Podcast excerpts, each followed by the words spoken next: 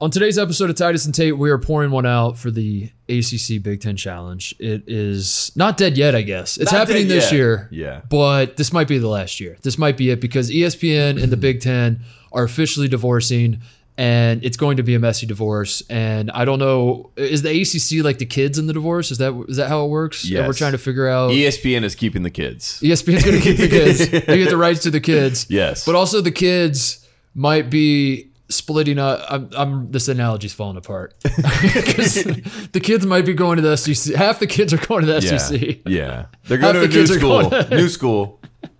Yeah, it's going to get interesting. Um, but the the ACC Big Ten Challenge appears to be dead. And what does that mean for college basketball? I don't know.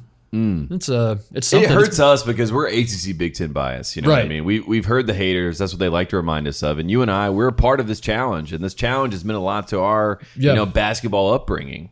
And Yeah. here we are, and it's all over. Guess what, kids? Money. Money. Yeah. Uh, hello. Uh, for, Duh. for those of you who are, we're, what we're going to do for the next two hours is those of you who are confused about all the things happening in college athletics, we're just going to the world. you. Yeah, we're just going to tell you uh, it's money. Duh. Duh. uh, we're going to talk about that a little bit. Also, we're doing a uh, Woodstock 99 uh, Deep dive. Netflix review. Why are we Yeah. doing this? Because. Um, well, because Kentucky is on a Bahamas tour, and our other choices are to talk about Kentucky Again, how can we keep talking about Kentucky? We can't. And uh, I just refuse to do it. I, I, I will not talk about Kentucky on this Bahamas tour until one of two things happen, Tate. One, they lose. Same. Um, because if Agreed. Kentucky loses, I will. We're 100 percent leading the show and probably finishing the show talking about Kentucky losing. We're gonna the break down the tape. We're gonna watch the tape. If they win, who cares? Don't care. Move on. They won by 52. Boring. Get it out of my face. Uh, if they lose, we'll talk about it. Also, if they play a true road game, because I don't know if you saw this, they are playing the Bahamas national team, but But rumors are they're going to play that game in Spokane Arena. who would have thought? So they're Calipari actually did it again. the Bahamas tour when they play the Bahamas team. They're actually going to get on a plane to Washington Okay. to play that game. That checks out. I also will talk about them if Oscar Tshiebwe is able to get two million dollars in NIL deals while he's in the Bahamas. I don't know if you've heard this. He has done five photo shoots since he's been in the Bahamas, and John Calipari said he's up to almost a million dollars. So once he gets to two million, I think we talk about that. I can't wait till the the uh, This going to be three point two billion. when the Saudis get involved in college basketball. It's going to be uh, the, you know the go back meme where you hit the the, the, the blue button that's go back. It's Yes. like pay the players. And then it's name, image, likeness, and then it's the Saudis get involved. It's like, Yes. wait, go back, not Yes, like I think this. they taught me about this. It's called a slippery slope. We're like the, the day before the Kentucky's first Yeah. game, the Saudi government Oscar uh, offers Oscar Tshiebwe twenty eight million dollars for just this season, Mm-hmm. just to like come. I don't know to the LIV Golf Tour and just like shake hands with everybody, and that's it. Yeah. we are Clark Griswold right now on the top of the hill, and we're greasing up our sled, and we're about to get on this slope. Uh, what are we doing? We said we weren't going to talk about Kentucky. We're talking about. Yeah, we uh, got lost. We we watched the Woodstock '99 documentary on Netflix, and we're going to talk about that because again, our other choices. Jim has thoughts. You Yeah. have thoughts. I have lots of thoughts. And uh, honestly, I feel like this doc was a pretty good doc. Not to spoil I, things. but it was I, really I'm good. excited to talk about this. So I'm very, very excited to talk about it. Our also, old boss, Chris Connolly, is in this. Chris Connolly was. on the ground, boots on the ground. Should we, should we call him? Have him on the show. Jim has Uh, number, I'm sure. Maybe a little Hard Knocks talk. Did you watch Hard Knocks? I did. It was great. Dude, uh, I'm, I'm excited. Dan about Hard Knocks. Campbell. I mean, winning people over. I don't know how many games the Lions are going to win, but I feel like by the end of this, everyone on the team is going to shed tears. You know what I mean? Which I, I, I find fascinating and also unbelievable. The It's great. Lions are going to be the most likable two-win team in NFL Ever. history. I think. Ever. Yeah. Yeah. And That's honestly. Vegas is already like beginning to fade them because they're like the Yeah. public is buying in. Now's our time to strike. Uh, also, we reading emails, Jim? Do we have emails or no? I never. see. I don't want to. Pursue. Okay, Okay, we'll, we'll see. see. All right. Okay. I don't know. There you go. Like I like that tease. we'll see. Stick around. Stick around. around to find Jim, out. Jim's like pulling see up. you The, at the hour ten mark. yeah, Jim is pulling up the inbox right now. He's like, "Fuck, I forgot to read through the email." uh, a ton to talk about. Uh, we'll see how much we can get to. But first, Woody Durham. He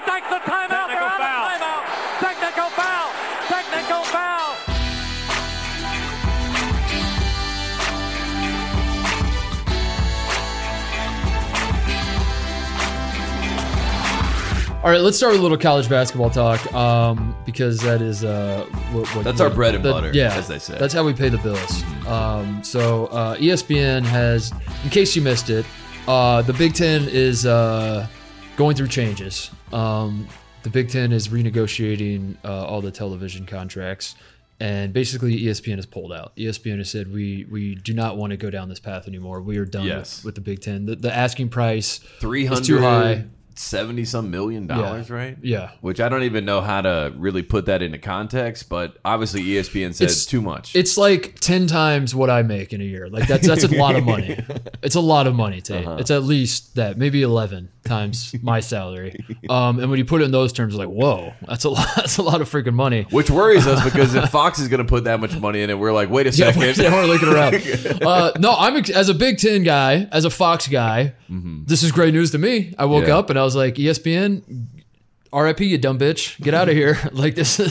I mean, we we, we talked uh, a week ago. Uh, I think was when we were ta- uh, we gave a shout out to Jason Benetti, who's jumping ship. He's Yeah. he's coming over to. He calls a lot of Big Ten basketball games. Used to call him for ESPN. Will now be calling him for Fox. I'm excited about The that. The signs were there though when you really Yeah. look at it. If you connected the dots, you could see it. Yeah, the writing was on the wall, and I think like so. So the the the the fact that we're here is not surprising. Um, it's just like it, it becomes more real, I guess, when when you know it's coming, and then now it's here, and it's like, oh, okay, so now this is this is the reality. It, it, the, the culture war is on. It's E ESPN and the SEC Yeah. versus And the, the ACC. yeah, yeah. yes, We're still here. We're here. we're not dead yet. We're not dead yet, damn it. Hashtag not dead yet. And honestly, if I'm the, if I'm ESPN, I'm like, we got to invest back in the ACC. We don't. We now that we're done with the Big Ten, why not? All jokes aside, I, I don't. I mean, I, I, I, I seriously mean it. I, I would love for the ACC to not die. I would love for North as- Carolina. to die. As would I. I know As you would feel I. that way. Um, I would love North Carolina. It's funny, like for the Virginia for the bit for the joke. I like the idea of it dying for Duke to die, but I also, you know what I mean. Like, not everything's a joke. Some things are serious, Yeah, so I want to is live. serious. Yeah, this is serious business. This is guys. a sign of maturity. You're gonna look. You're gonna It's be. in your- funny. I see. I see how funny it would be. I see the outcome, and all the SEC people are like, "Come here, come here, listen to this joke." And I'm like, "You're you're not wrong. That would be great. We just, you know, let them die." But I also want to save the ACC. You're gonna be in your It's rocking chair, this. and your your grandkids are like, "Grandpa, when did you finally grow up? Like, when did Mm-hmm. the world stop being like funny to you, and you started like realizing there are things that matter?" And you're like, "When the ACC almost died." Yeah, when the ACC almost died, I was like, "No more jokes." Okay, jokes are done. I'm done laughing. when I, sp- I spent my entire life cheering for Duke to die Yes. and Coach K to, to die and all of this, like the whole empire to crumble. Mm-hmm. And then I finally got what I wanted, and I was like, wait, not like this. I was like, wait a second, is it over? it's kind of like Star Wars. You're like, Darth Vader's yeah, dead. oh, yeah. Like, what? um, so uh, yeah, the, the the that's basically it. Is that the uh, the um, we we knew the writing was on the wall, but like it is going to be fascinating to watch it play out because like ESPN is ten million percent going to just silo their coverage, and like the Big Ten is. That's what they do. I mean, look Yeah, what happened to the 100%. NHL. Yeah, I mean, when they Yeah. lost the NHL, they were like, okay, hockey does not exist anymore. Yeah. And you're like, what's going to happen to Barry? They're like, we'll talk to him every once in a while. But at the end of the day, we're done with that. And that's how they curate their coverage. and then it comes back, and then they're like, We, we love hockey. They're like, in case you missed it Yeah. for the last 11 years, the NHL has Yeah. been happening. Uh, let's get It's you up really weird. People weren't watching hockey. We don't really understand it, but uh, Now they might because of us. But that's how these companies work, and we know this. I mean, if it's a property of ESPN, shoot it to the moon. If Right. it's not, don't even act like it exists. Right. And that is the world we're going to live in, where we're like watching splintered coverage of college basketball, and then you and I are the puzzle. We're, we're going to have to put we, the puzzle we have to together. put the puzzle together. But also, we're Fox guys, so like we're gonna have to f- get the initiative from up top of like you know Mm-hmm. talk about the Big East and the Big Ten more. I mean, you're like I'm an ACC guy, and like you'll sprinkle into yeah. I don't know. So like at the at, on the one hand. Are they um, going to silence I don't want to change the show. Yeah, am I getting silenced? Are you silent? you, Let's have a microphone in front of me. you and I just walking. We, Let's we- go kicking the door. we pretend our hands are being handcuffed as we're walking out of Fox, and we're just like turning over our shoulder, yelling, "Am I being silenced?" And like everyone's just looking at us TMZ like is out there. They're like, "You guys seeing this?" They're like, "Not looking for you." Is A Rod here? Um, no, uh, so my my serious thoughts, if I can get as Yeah, serious get as, serious. as yeah, we gotta serious stop as, joking. I said, as I Tate said Frazier. We're done. We're done joking. I'm as serious as Tate Frazier right now. Be serious. Uh, it does suck in the sense that like the what what's the what's the like the way the hipster doofuses talk about um shit like the monoculture is that that a word Yes. like the the mon i am i am slightly worried about the monoculture of college basketball in the sense that uh if you're an sec acc like if if, if your team is now under an espn umbrella your perception of the college basketball world It's going to be a lot. it's going to be a lot different Mm-hmm. than you're if you're a Big East, uh, Pac-12, Big, Big Ten, Ten. Mm-hmm. guy with the Fox.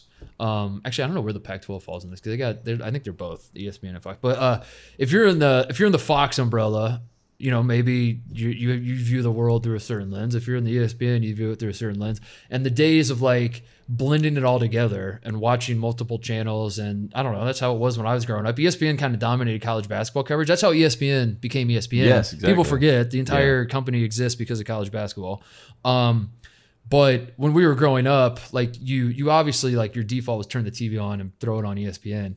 But you just flip it, you just find whatever channel's on, whatever the good game is. I want to watch Yeah. it. And now I'm, I'm thinking like, is, is it going to be siloed in such a way that like, you know, the, the outside world doesn't exist outside of the bubble you live in, Mm-hmm. and then maybe that's where you and I come in, and like we have to put bring the bubbles together. And it's us and Michael Beasley. We are bringing the basketball worlds together. And I am ready for that, but I will say this: what I am concerned about, and look, we're Fox guys, so we can break the fourth wall. What I'm concerned about is that Fox is the one that gets siloed, and that the general, you know, quote unquote, like the the popular public, the iPhone crowd, let's say we're the Yes. droid, we're the droid crowd, We're the droid crowd. and then we're gonna have to, you know, kind of translate what's happening over in Droidland, and then these blue bubble people aren't gonna read our text, R- right. And, and I'm very worried about that. That's a great point. The the droid is like miles and miles and miles better than the iPhone. But the and, like, perception is but not. The perception is not. and it has the technology like seven years before the iPhone technology. And then Steve Jobs and quote unquote invents something seven years after Mm-hmm. like the Samsung phones had it. Yeah, and then when you tell people that, they're like, "But Apple got it right," and you're like, "What?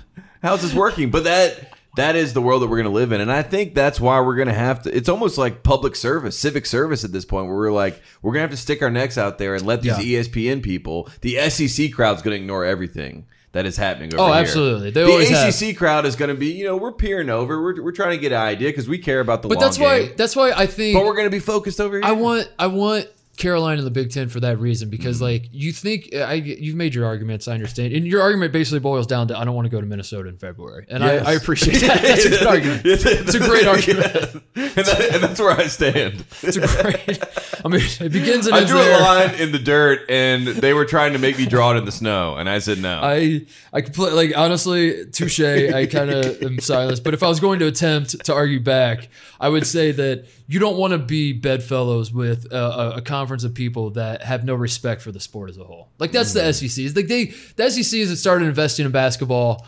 Money, se- duh. like five to seven years ago now all of a sudden they feel like they're inventing everything with basketball they feel like They're the Steve Jobs. Yes. and the ACC and the Big Ten have the marriage of like, we have been doing this for years and years and years. And There, I, there's a tip of the cap between the ACC and the Big Ten, which is like we think we're the best, but we also acknowledge.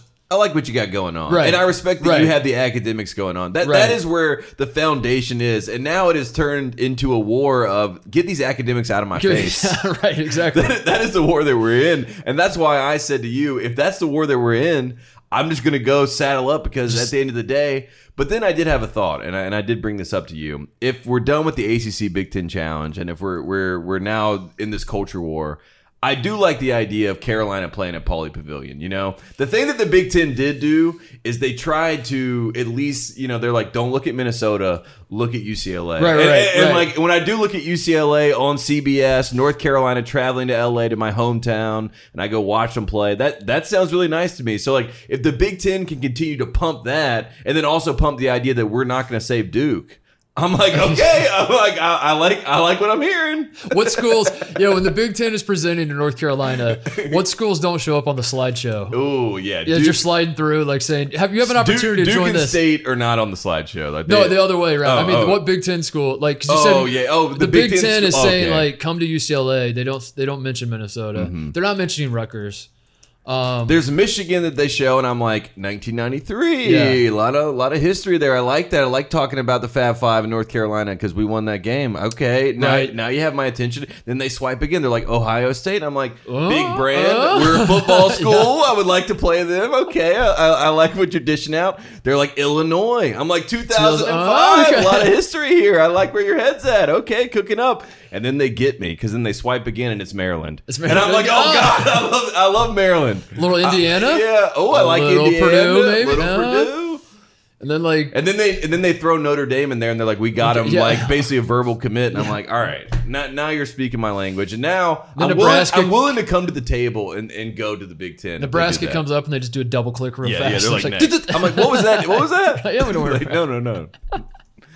Uh, so anyway, back to the the original point. The ACC Big Ten Challenge might be dead for now. Um, I guess so. The the reason why it would be dead, just to uh, Yeah. to to explain to everybody. Uh, the, so the ESPN, my my understanding is basically like if the Big Ten is playing games on campus, a Big Ten school playing a game on a Big Ten campus, uh, ESPN will not broadcast that game now. Mm-hmm. It'll be Fox or NBC or CBS. Yes. Um, so obviously the Big Ten ACC Challenge is played on campus. So Andy Katz, our friend, friend of the program, Andy Katz, who we need to have on, by the way, Jim. Look into that. ASAP. Let's get let's get. I miss back on Andy. I need show. an Andy Katz offseason update. This is a great opportunity for the, Andy. Should have been on this show to come give us give us the the rundown of the ACC Big Ten Challenge, but also talk about Woodstock '99. just, just keep him He around. was there. He Yeah. was there. Uh, but uh, I, I think it was him that pointed out that uh, technically there's a way where the challenge could still live, where like Fox broadcasts the Big Ten teams that are playing on Big Ten campuses, the Big Ten home games are on Fox, and, And the then the ACC ones are on E ESPN. which would be inter- excuse me it would be interesting. But it, it's And it would I also, think that's gonna happen. I think it would also highlight the culture war. You know what I mean? Like if that is so in front of your face that it's like the Big Ten home games are on Fox and the ACC home games yeah. are on E ESPN. Right. I think it almost makes it even more interesting. You know what I mean? Where it's like, wow, there really is a divide. And if I'm the ACC. I'm trying to get the Big Ten to buy into that challenge again so that you can stay alive. I think this is one way to show that you have some Right, cachet. right. You know what I mean? And Yeah. pull the basketball card. We just saw John Calipari do it. Not to, I don't want to talk about Kentucky. We're not talking about Kentucky, but if we were, yeah, but if we were, he just pulled. We're the basketball school here in the SEC, which I'm like, maybe you pull that card and you say this is a basketball conversation, and the ACC Big Ten Challenge must live. And the way to do that is to have the the Fo- Fox doesn't want to be an enemy of ESPN. They were trying to to keep ESPN in the bid, and ESPN's like, who's that talking to us? You know, can't can't answer the phone. But Fox wants to do this, and Fox will do it. And we're speaking for our company right Yeah, now. But sure. ESPN, if you're listening, we're down. ACC Big Ten Challenge. Let's shake hands. Let's make it happen. that would be cool. Actually, it'd be it'd be a um like WCW, yeah, WWE. That's what I mean. It's, it's like I the guess it was. WWF at the time, right? And then it makes it even more special because you're like, oh my god, if I'm a Big Ten fan, say, and Michigan's playing at North Carolina, you're like, I get to watch ESPN with Michigan Yeah. again. Yeah. it's a cheat code. And then we have like a few crossover situations. Like Robbie Mm. Hummel is I, Robbie's one of the guys in college basketball media that like somehow has a contract with everybody, but Yeah. none of those contracts are exclusive. Yeah, he, or like he's a free man. He can do whatever he wants. Bill Raftery's another one. like like we we we Bill uh, Raftery would be on TNT and CBS the same night. You're like, is he calling in? Where is he? But that's a that's a that's a great idea. Is when when UCLA. Well, I- I'm trying to think of uh. Well, Notre Dame, Notre Dame, Hmm. uh, Notre Dame's at home, and like Northwestern or maybe Michigan State are hosting a home game in the Big Ten ACC Challenge. So one's on ESPN, one's on Fox, and Yeah. like one's at seven and one's at like nine thirty. And Robbie Hummel calls both games on on he switches Love that. Back to back. I like He's a- that. He's in North. He's in Chicago. He's in Evanston. I'm and saying he drives to This South is a main event type opportunity. Yeah. and there's not many of those in college basketball. You know what I mean? But we don't. We don't have. We don't. uh, we're not living at a time where people bring everything together. It's divide. That's what we're building. the divisive times. You know what I mean? Yeah. It's, not like it's so. It's a. It is a great idea, but these are divisive times, and these are not times where people want to reach across the table and say like, let's. But these are times when you need connectors, Yeah. and we are connectors. We will literally go over there, tell them everything they want to hear, and then run back to the other side, tell, Tell you them- everything yeah, you want to yes. hear, and then we go and say, "I think we got a deal done." Yes. yes. and we'll see Lie to both parties, and then bring them together, and, shake and hands. then once, yeah, then let the lawyers figure it out. Lots of lawyers. Did you see? Make sure you put a force majeure in there, okay? I don't. I don't want to talk about Kentucky, but did you see uh, Mark Stoops' response? to- Okay, to, yeah. John to the basketball card that The hashtag four straight postseason wins. Yeah, aka where uh, we actually win in the postseason. We And- actually, I, I, I, saw this was pointed out that, that believe it or not, and I don't think I would believe this because I, I know football is a behemoth at, at 99% of the schools in this country, Mm-hmm. um, to where uh, even if basketball is a big deal to school, football still probably drives everything at that school. I thought Kentucky was one of the exceptions. Not the case. Apparently, the Kentucky football program still brings in a ton more money than the Kentucky basketball. I'm gonna have to see the books. I, I, you know what I mean. They, they can say that all they want. I think they they are shooting right now for Kentucky to be in the real SEC conversation, which I respect. And shout out to Mark Stoops for doing that. But like, I'm gonna have to see the books because John Calipari has been promising me three billion dollars, and uh, yeah, I, I, I don't really see that computing, but uh, I respect it. Um. So A- ACC Big Ten Challenge over. I got some trivia for you. Uh, Okay. so so it's still on for this year, for the record. Yeah. Uh, it is 100 percent happening Carolina this year. at Indiana, Carolina and Indiana. November Ohio 30th. State at Duke. Th- Oh is it the gosh. same night? I think it might think be it actually. might be yeah Wednesday night. But we're gonna yeah. be uh, the two of us will be in Assembly Hall. Yes. Who uh, I got excited for like three and a half minutes today.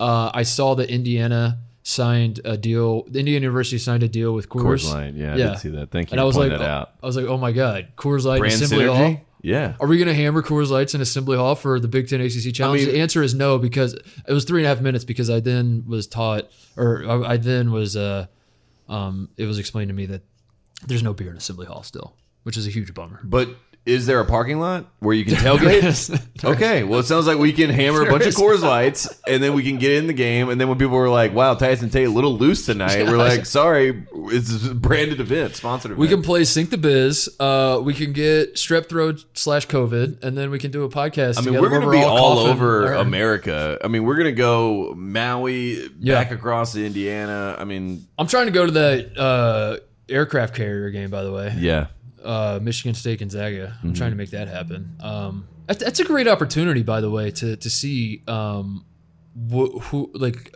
I'm, I'm just gonna put it out there. I'm cheering for whatever team hooks me up. Whoever gets me the tickets, whoever gives me. I mean that's that's how we operate. I. I know we have a lot of Gonzaga people that listen. We have a lot of Michigan State people that listen. Um, I don't know. It'll be interesting. It'll be interesting because I'm, I'm I'm wearing leaning whatever. more towards Michigan State helping us. I really, Yeah. I think they're going to help us out. I mean, fingers crossed, knock on wood. But We'll come on, see. I mean, we should be at that game. We have Um, we have put out our flares and flyers. We have said we want to be there. Yeah. it's out of our hands. I can't make it any clearer that I'm easily bought. And Yeah. uh, a great example of this, I, I wrote this down by the way. I want to make sure we get to this. I'm not saving this for shout outs. The uh, America's next great college basketball rivalry is back on. Do you see that? yeah, I did. SMU TCU. It's happening. We brought it. I It's mean, been- Dallas versus Fort Worth. It's Lot been drama. four years since uh, it's been Wow. five years I think since we went, and we were so five years ago. That is crazy. we went to the the it was at SMU, the Yes. Mm-hmm. Moody Coliseum, right? Um, it's called Moody Coliseum. yes. Yeah. Yeah. uh, TCU wins. We we come on the show. We talk about how this is the next great college basketball rivalry because it's just basically two rich private schools in a rich part of the country Yes. that uh, are investing heavily Pony in basketball. Pony excess. We we've all seen the doc. Yeah. Yeah, we know how it works. TCU, by the way, has become a good, pretty good basketball. and program. Jamie Yeah. Dixon is a really good basketball coach. And I saw I saw that coming. I saw SMU coming, and I was like, they're gonna they're they're right next to each other. This is gonna be a great rivalry. They played one more time, and then they ended the rivalry. yeah. After we announced it as America's next greatest rivalry. So we don't know playing. what we had to do with that, but it sounds like it wants to come back for It's the back. nostalgia. It's back. Yeah. Uh, But neutral site, It's a neutral site. Yeah. At Dickies Arena. This is Coach Cal. This is Coach Cal impact all over. Not to talk Yeah. about Kentucky, but Uh, and then finally, the last uh, bit. Of, oh, we didn't even do the. I'm all over the place. I, I'm, I'm, I'm, I'm I, I, I was the, the Big Ten ACC Challenge. I, I we got confused because we started talking about how we're going to go to the the games. Um, I, I had trivia for you. Did you know who the uh, the worst winning percentage in ACC Big Ten Challenge history is of all the ACC and Big Ten schools? Which team that has played in this challenge has the worst all time winning percentage in the challenge? If you had to guess. Mm. that is a great question. I'm gonna go Northwestern because well i was going to say this i i i because I, I have a feeling of where you're going with it as a reminder they do pair up they try to like pair up bad versus bad, Bad- bad versus Yeah, bad. yeah. No, So, you're like- on the same tier. You're so playing. you're always playing like similar tier teams so it's not Yeah. necessarily like having the worst percentage doesn't necessarily mean you're the worst team but also at the same time it's still a funny thing to point out so Is Northwestern still your No, it's not my final answer. My final answer is going to be Clemson. That's not a bad guess, but the, the Clemson's actually not even in the top Okay. five or six. Uh, number one by a significant margin. Well, number one, the Indiana Hoosiers. No way. yeah. See, in my head, They're eight and thirteen. this just goes to show that like impact of win really Yeah. carries cachet. well, I think the problem with Indiana, and it's going to happen again this year, but hopefully they win. Uh, they're going to win. I mean, Carolina fans, if you're listening, don't worry about this. It's going to be a learning experience. But Indiana, as we know, the the mystique, the the brand, the assembly hall, the five banners, the the, the chances of Bob Knight showing up at halftime, Yeah. all of that is much greater and much bigger and much more important than the actual team on Yes, the court. yes. So when you're putting these matchups together, Indiana seems to more often than not get paired above their weight class. Mm-hmm. because it's Indiana. Because it's Indiana, and they're like, "That'd be sick. Let's send Duke to Indiana. Let's send North Carolina to Indiana." And Indiana's like, "Really? we suck." yeah, they're like, what about uh, Georgia yeah, Tech? can we get a, we get some reprieve here? Uh, Virginia Tech is and Michigan are tied at second, tied in second. Uh, Virginia Tech is six and nine. Michigan's eight and twelve all time. And then this surprised me: Michigan State nine and twelve all Wow. time. They're third, along with Iowa, Well, NC State, and Georgia Tech. Michigan State had a lot of losses in North Carolina. Yeah. Yeah. Do you know who the best win percentage is? This one is a this one's a bummer. it, is it a shocker? Oh, it's, a not a- bummer. It's a bummer. the best win percentage in the Big Ten and the best win percentage in the ACC is respectively the Purdue Boilermakers and the Duke Blue Devils. Oh god. you know what? Get rid of this challenge. I, I think a, upon upon review, get rid of it. It- It's not worth anything. It's, take back, delete everything I said earlier. but I saw there's a note here that says Duke lost in the ACC Big Ten Challenge last year. Oh, really? Uh, they're on a losing streak. It says here uh, the yep yep the Ohio State Buckeyes uh, kicked their ass. Yeah. yeah, yeah, First loss of the season yeah. That's what it for, says the, here. for the prodigal children of That's what it says. Mr. K. Uh, the the other the uh, speaking of which, uh, the last uh, uh, piece of trivia: active active streaks. Who has the longest win streak currently active in the ACC Big Ten Challenge? Hmm. There's no way of like this isn't a reflection of your knowledge because No, it's like there's mean, no way of knowing. I couldn't it's just even. kind of I couldn't even remember. I'm trying to even think about. I mean, let's go Virginia. it's not Virginia. It is uh, Iowa. The Iowa Hawkeyes have won four in a row. Did Iowa How beat about that? Virginia last year? Who knows? Dude? I think I, I- I- would say I think I think in my head yes. who knows? Wow, Iowa. I mean that's pretty Iowa's good. won Good for. Iowa. I like Uh, Iowa. Miami's Miami's won three in a row. Ohio State's won three in a row, and Minnesota won three in a row. So Hmm. Ohio. State was my second guess because I thought that might be. And then uh, the, the longest active losing streaks are Nebraska and Notre Dame. They've lost three in a row. So there you go. Nebraska. A little bit of Take them off the slideshow. a little bit of trivia. Did Notre Dame. I, I I- really think Notre Dame to the Big Ten, like ESPN, like the whole the, this whole, because because NBC's getting in on Big Ten, right? And Notre Dame and NBC have their It, thing. there's a lot of, like I said, there's a lot of you know signs point to Notre Dame says, oh wait a second, we're gonna have to play at 12:30 because the Yeah. Big Ten has the 3:30 slot or the, seven, slot. I think it's gonna be the seven because three thirty is gonna be CBS. Yeah, there you go. So and Fox will have noon for football at least. There you go. Um, I said, yeah, Notre Dame, Notre Dame's going to join the Big 10 and Mm-hmm. I don't, I don't understand anybody talking about like, I, I, don't know why no one else is making this point, or maybe I'm just like w- way off on this, but th- th- there is a chance that, that the Big Ten and SEC both say like, don't play Notre Dame. Like no, Notre Dame, because this idea that like Notre Dame can exist on their own, they definitely can, and they can make their own TV contracts, and they can be just fine, and like they don't need quote unquote a conference. But at some point, there's that that could happen, right? That like the Big Ten says to USC and to Michigan and and to Ohio State, you, you're not allowed to play Notre Dame. Don't Yeah. play Notre Dame. we'll pay you 50 million dollars yeah, to not play Notre Dame. Yeah. Quit fraternizing with the enemy. Yeah. Mm-hmm. Like keep it in house. We're gonna play our own teams, and then Notre Dame's gonna look up and they're just playing like BYU and, And Akron. and Akron, and Yeah. you know. And at that point, I think Notre Dame's gonna want to join a conference. I don't know. That's my thoughts. Mm-hmm. And the SEC is going to be like, "Hello." yeah, yeah. That's my biggest fear is that Notre Dame gets like teased into going to the SEC because then it just feels like Notre Dame going into the Big Ten makes it even. I feel like it's like okay, Texas goes here, Notre Yeah. Dame goes here. You know, Notre Dame's gonna join the Big Ten. I think just so. it's it's if the ACC doesn't snatch them up first, They 100% are. and I, yeah, the ACC snatched them up. Um, the last thing I was gonna say, the last college basketball thing that I could probably say for shout outs, but we're, we're just doing the, the big college basketball. Yeah, dump. this is a dump of college basketball. Uh, Tom Izzo is a Spartan for life, according to the. He just got a contract extension, Lifetime. but the the it says it's like a five year rollover, which I don't, I don't, uh, I, I don't, I don't love. I don't love language that's like not very clear to what that means. Yeah, You know what I mean? it's like a very. It's almost dubious. Like you everyone know? just keeps saying, like I'm gonna I'm gonna pull it up right now. I'm just gonna search Izzo on. Let me see. It's uh, Tom Izzo, five year rollover contract. What does that mean? It means it roll like it's a five year extension or like a five year. I don't know.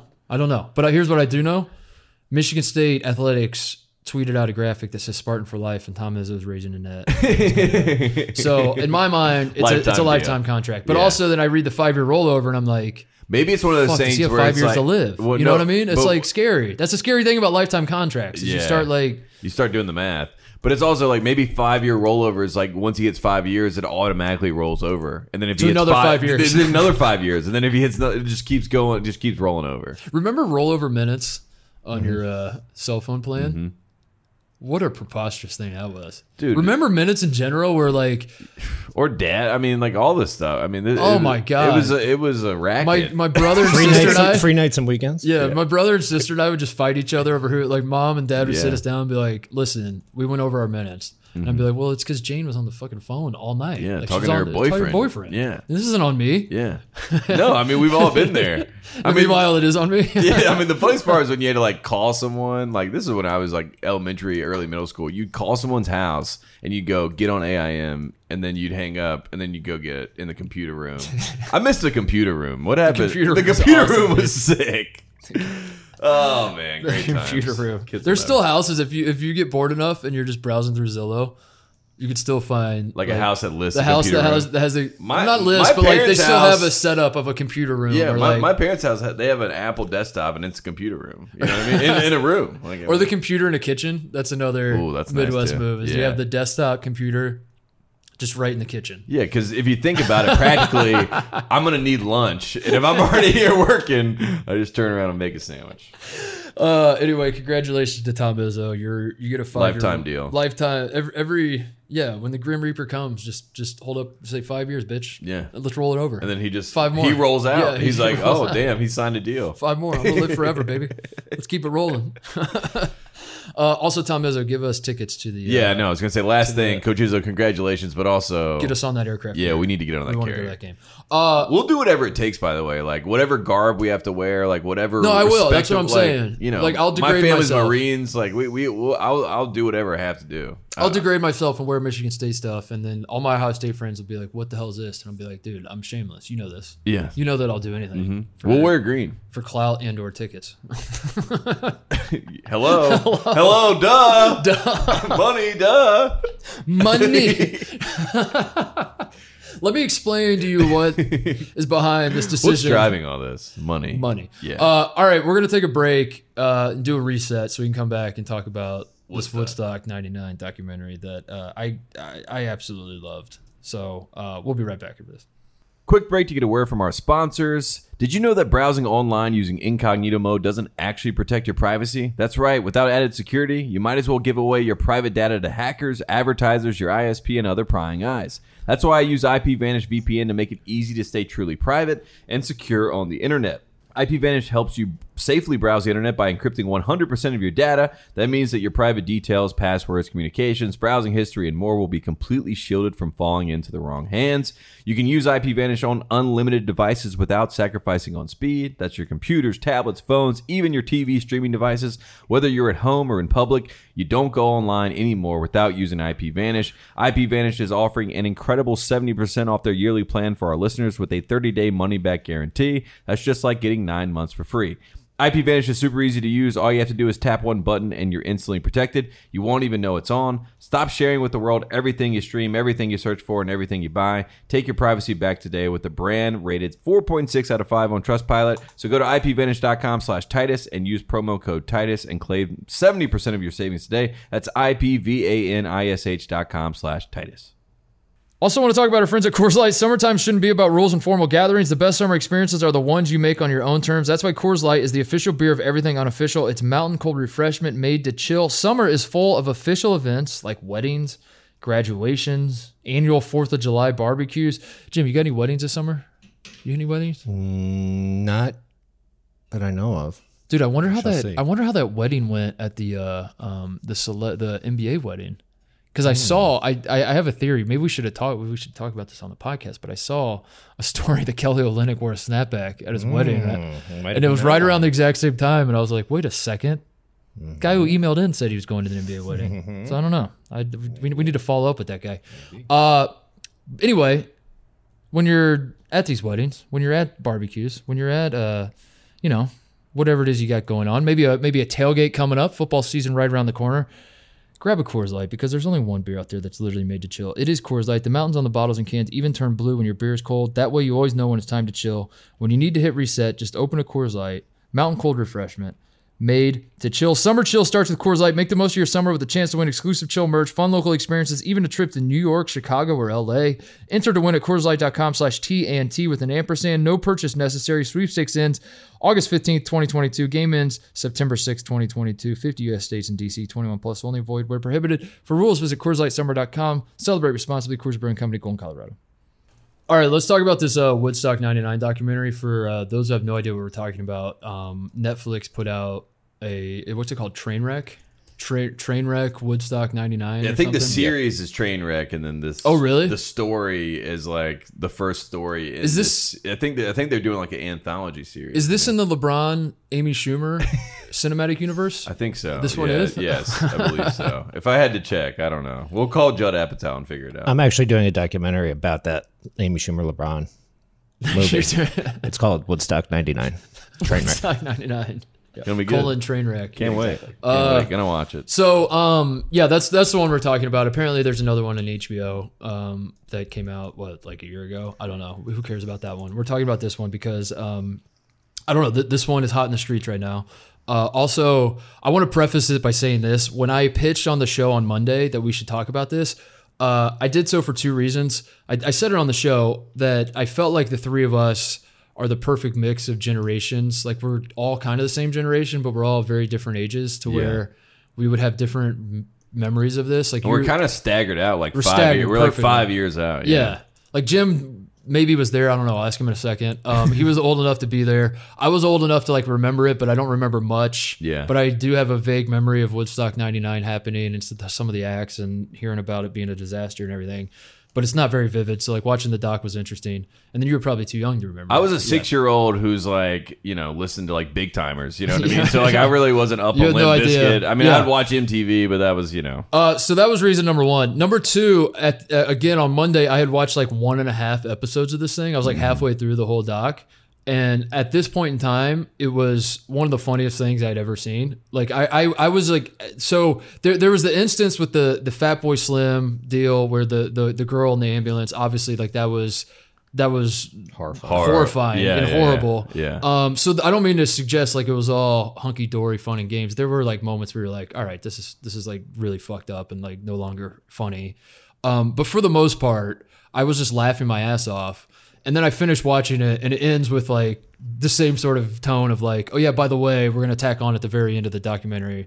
A lot of women said they got raped at this thing, and I was like, what the fuck? Yeah, like you can't yeah, just yeah. tack that on. I know. Um, so I want to open by saying that like I, I I definitely want to still talk about all the funny parts, but um yeah, that was when I had this idea, I didn't realize that that was coming. No, to and I and I think like as, That was the last. I think that's kind of how it goes with the doc because you're like watching, you're like, this is so insane, this is so insane, and then like as it wears on, you're like, wow, this is so inhumane, this is so inhumane, you know, and it goes like it it jumps the shark pretty quickly, and you're like, holy shit. This is horror. This is like This literally this is- hell on earth. yeah, yeah. Like at a military, a decommissioned military base Yes. on hot concrete. It's like the opposite of whatever Woodstock would ever be. I don't know how we got to this point. But that is exactly why Money. that- Yeah, yeah, the money, duh. Some guy yelling at Some me. guy said- yeah. Uh, capitalism. Ever heard of it? Um, but that's why, to your point, like that's why I, I I just found it so funny was over and over and over and over again.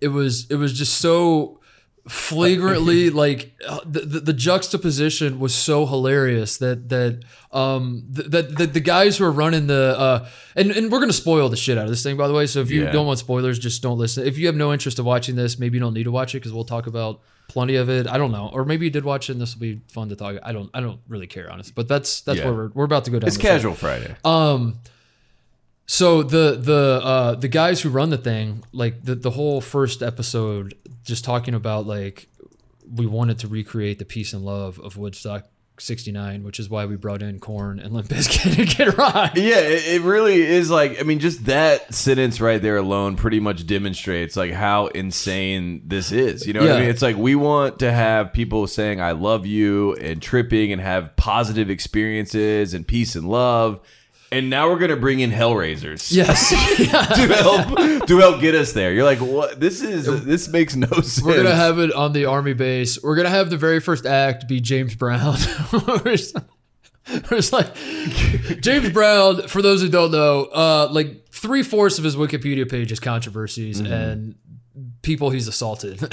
like, yeah, not great, but like also an amazing And also we're performer. gonna I have- guess and- so. They were like, And we're gonna also have like contract disputes up until he comes on stage, and it's so like I'm watching this just like cackling because it's just all and, and the guys that are running it are are morons, and I don't know. It, it was just it was just funny. That was the only word I could describe. It was like it was funny. The the the fact that they're having it as you said at the decommissioned Air Force base and building walls, literally building walls, and then like they're bringing in the bags of all, all the people that are coming in. They're searching their bags for water. The water they're tossing out. Somehow the mushrooms and the ecstasy. They're like keep, Keep the that- drug. They're like keep the drugs, but also no snacks, no food because you're gonna have to pay four dollars in 1999. By the way, like a lot of those prices that you saw at the the actual festival, you're like.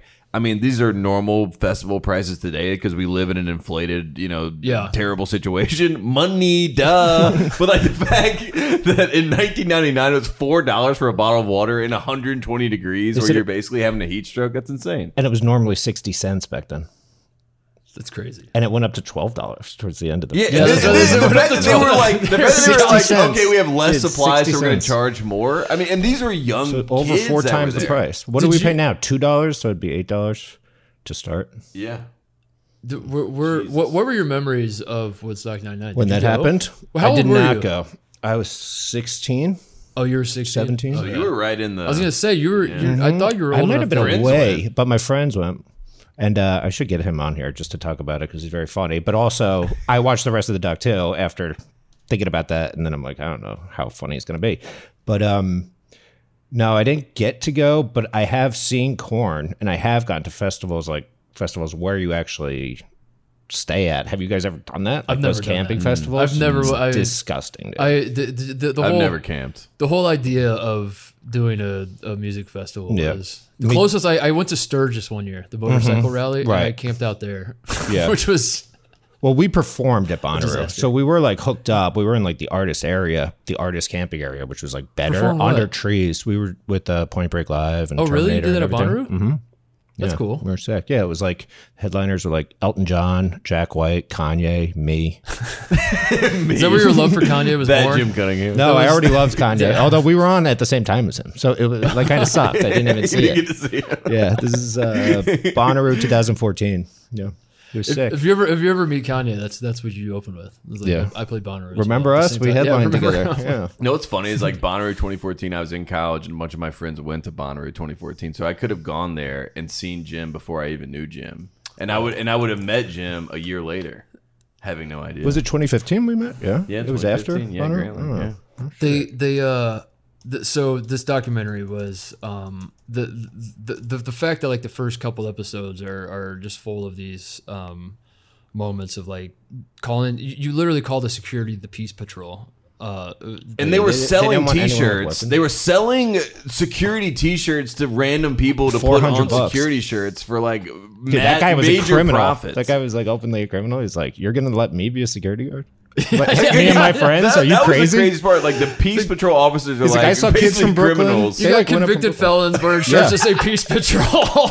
and they're selling them to other criminals. I mean, it's unbelievable. And then there's just those. It was just like it, that, that's what I, it was. Just moment after moment of just like this is like I don't know what any other emotion than to just laugh. Like when the crowd is going ape shit, and and it cuts to the guy running the festival, and he's just like, you know, we could feel it getting away from us a little bit, and we just all thought to ourselves.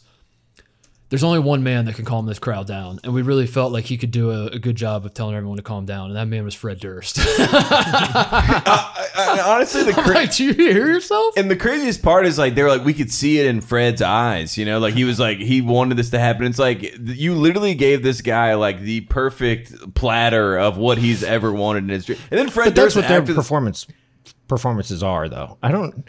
I think he should have said everyone needs to calm down a little bit, but uh, also I don't know, and he doesn't know what the hell's going on. he also I don't is like totally blame them. No, I, I'm I'm just know? saying, like, I cannot believe that in any him to be world they would be like, yeah, we should give Fred Durst the microphone right now. Yeah, Like, the place exactly, is like that's what I'm saying. literally shaking, and Mm-hmm. then Fred Durst is like, y'all ready to tear this motherfucker up? You know, He literally played a song called "Break Stuff," Yeah. and they broke stuff. Then you got the, the, the at the end, Red Hot Chili Peppers playing a song called "Fire" as they're setting the place on fire. That was As they hand out a hundred thousand candles, They asked him to tell people to calm down. He's like, they're not going to listen to me. He's like, they're crazy. you have uh, uh, Flea is naked the whole time. everyone everyone singing uh, a band called Rage Against the Machine as they're literally breaking an ATM, Yeah. uh, an, an automatic teller machine. yelling "fuck you." I won't do what you tell me. Everyone So- chanting it, coming out like they said, like a black cloud coming. in. And no, it was everybody. terrifying. all And- of yeah, all of that was awesome. just like s- it, it's the, it, it was I, again I don't know man like maybe I'm misreading it but I was like it, it's it's objectively hilarious to me that you want Fred Durst to calm shit down and instead he plays a song called Break Stuff and then people are breaking stuff and you're like how did this happen Yeah, you're like, how did we get You're like, yeah, you're like, what is going on here? I mean, my my like my brain goes to like, imagine if you showed footage to people at 1969 Woodstock of of 30 years from now. Mm-hmm. Like that would have been the most hot. That that's like that would be their worst case scenario for the future. It's like you show them Woodstock 99. And the fact that has the same name, it's Yeah. like the literally the antithesis of what the original Woodstock was. Um, the, I, I was wondering that too because uh, I, it was it was weird that they they had apparently acts that like I, I was I was actually kind of crazy acts. surprised that there was like Sheryl Crow like peppered Jewel. in there because the legacy of this thing seems to be that that they just like destroyed everything and set everything mm-hmm. on fire and it was just you know just absolute chaos and anarchy and the idea that like Jewel's getting ready to go on stage that was that was a hilarious moment in the doc where the pelted. guy that guy telling her, yeah, everyone's the- getting pelted. Sheryl Crow got pelted, and she's just- like she always does. Jewel says that. They made it look like Jewel sang one song and quit. I googled it. Jewel's set list: fourteen songs. Oh really Yeah, I, I looked up a lot of different stuff on this, and I I was Do going you to know share people with you guys died a and they bunch didn't even say different that in the documentary? I, I had a problem with that too because like I, I was watching, I was like, dude, there must have been like thirty people that died, and then they never said anything. They never did. So I and then I was like, okay, it. so no one did die. yeah, that's what I thought. Three and, people died. and then three at, people died. Like Yeah. from three heat people died exhaustion? at sixty nine. Hold on.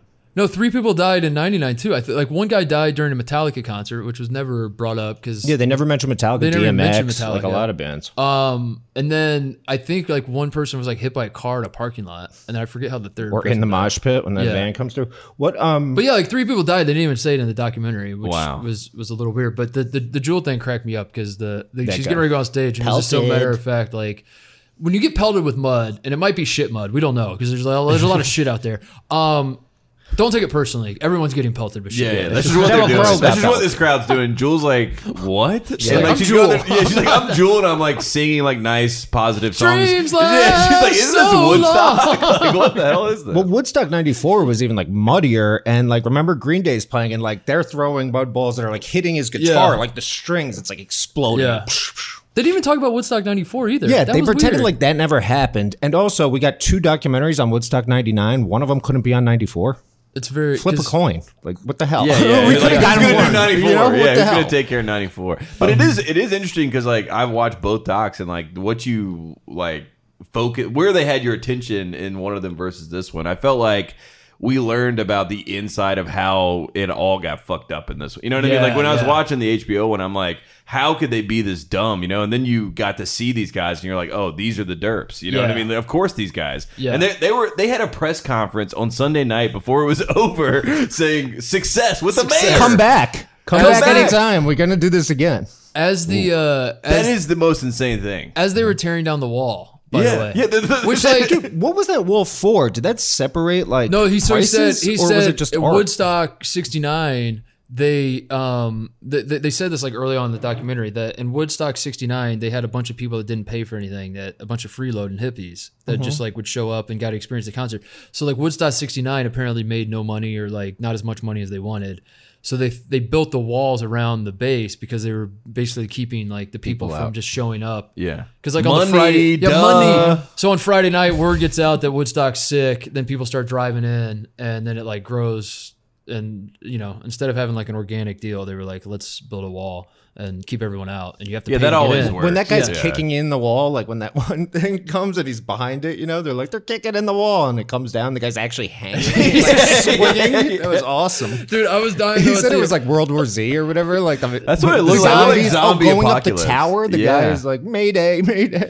the guy the guy getting um the I forget was it the mayor or one of the or the, the, the one of the the guy who the, the the dead dude the guy who died that organized it that they said at the end is, Yeah, is yeah, now yeah. passed. Allegedly died. Uh, yeah, Probably great faked his death after this Um. I didn't think he was as bad as the other guy was worse. The guy, the John Scher or whatever. Yeah, Well, he yeah. just He kept was- he just kept explaining everything away like it was it normal. the, it was that fine. other guy was a piece of crap too. Could have been. Like at Yeah, the but end. he- no, yeah, but I feel like in the last five minutes it was like, oh, this guy's horrible too. I don't think he. I'm. I'm not saying he's a good guy. I'm saying like he has at least like some part of his brain is smart enough to to not say that rape is inevitable or whatever it is. Like that Dude, other I could guy not believe arrived that at where he said was that. like, yeah, he was "There's like, you build 400,000 sort of people. It's gonna happen." Yeah, I was like, wow, that is the worst thing I've Um, ever heard. Yeah, So I don't remember who it was who said it, but they were talking. Someone asked him about the walls getting ripped down, yeah. and they said that they're just probably trying to take a souvenir with them. Oh yeah. And I was laughing so hard at that because I don't think has there. It, it dawned on me like has there ever been a his a, a moment in world history ever in the history of humanity that a wall has been just is being destroyed by the general public, the citizens. And it meant anything other than like anarchy is at your doorstep. has, has there ever been a peaceful destruction of any wall? Yeah. Ever? There's never been a wall torn down where everyone's like, "This is like tight." And, uh, Kumbaya. yeah, kumbaya. let's let's hang out. Uh, no, you're definitely you're definitely right about that. And it's also like they added in like first of all, when you're hot. Like let's just all like when you're hot, like Jim is in my house while we record. You're a little bit crazy, you know what I mean? Like you're you're you're like just a little bit heightened, mm-hmm. right? Like you just kind of do irrational things when you're hot. Now let's in, let's intensify that to you're on concrete in a military Yeah. base with no mm-hmm. water. You're getting price gouged, and then MTV's up there. Carson Daly's like, "We're having the sickest time, bro." like, of course these people are are, are deranged and getting crazy. Like, I mean, You know- th- that was what was insane with the the the guys who were planning. They're like, I don't understand why people would be feeling this way. It's like, dude, you put them in a fucking Yeah. trap. Like, Yeah, you put yeah, them in. you- in, you- in a you did trap. this, yes. You did this. With the temperature, like you know how they had the time going, like every once in a while there was an update with just the clock of what time it was, Yeah, and- yeah. which was cool. They should have also had a thermometer, like the Ther- yes. temperature through Yeah. the day, like showing you Water levels as well, Actually, of, they like- never actually said what the temperature was. Yeah. I looked it up, What was it? hundred degrees. Seriously, mm-hmm. dude, I didn't, even, I didn't even think it was that. I thought it was like I thought it was gonna be like 82 or something, where it's like hot, but it's not like. No, it's humid as hell too. It's But New but York a summer, hundred New York on that summer is concrete, brutal, that's dude. 120. I mean, that like you can't even like step on that concrete. I would There's have been no out grass. of there. I would have been out of there Friday, dude, with that That's- heat and that crowd when everyone's in there. Oh, After Korn, after I would have been out of there. at Should we Korn. talk about oh, Korn? We oh, should Oh, talk yeah. about Korn because I, I want to say this. I, I don't know how you guys feel about it. It looked fucking awesome. yeah, yeah, I mean, Friday, Fucking Friday awesome, Korn was like I think like was still in the fun part of the diet. You were like, damn, this is pretty insane, but like Korn delivered. What, Yeah. what they said about Korn, I saw Korn at Claus Fest. It was called. It was at the Netzold Arena, Continental Airlines Mm-hmm. Arena, two thousand four, two thousand five, and there was a bunch of bands. It was like Jimmy Eat World, Franz Ferdinand, Korn, Velvet Revolver. Velvet Revolver was headlining. Korn was b- before them, and it was Claus Fest because it was like Santa Claus, like Christmas. Yeah. So we were like 10 rows off the floor. So it's general admission, the floor, and there's a lot of guys like dressed as Santa too. You could like see it, but like it's a regular concert, and then Korn comes on, like the lights go down, and Korn. They start with that shit. And dude, that it was just like they said in that. That's what I used to tell my friends. I was like, I've never seen anything like that. The waves of people and just like it was the craziest yeah. energy. Yeah. And all these Santas, everybody fighting, moshing, the whole thing. And it's a sea of people I've never seen just like I mean, the shots from behind the stage of the crowd, the way. I mean, it's like and you could feel it in there because that place was closed too. But then um, Velvet Revolver, who was Guns N' Roses with the singer of Stone Temple Pilots, Scott Weiland, um, they like had to follow him. You can't follow Korn, Yeah. dude. You can't. And like I like Velvet Revolver you- more than Korn, and I was like. It was like quite, it was like dead. It was like you can't follow that, dude. That was like the craziest thing I've ever seen. Back in the day, Uh, no, I had like one of the albums, and I knew some of the songs. I liked their videos. Like I liked Freak on a Leash, like with the Yeah, animation, the yeah. bullet, and everything. Like all that stuff was really cool. I liked some of those, but like I didn't like listen to them. Also, one thing about Korn fans too, they hate anyone who's not Korn.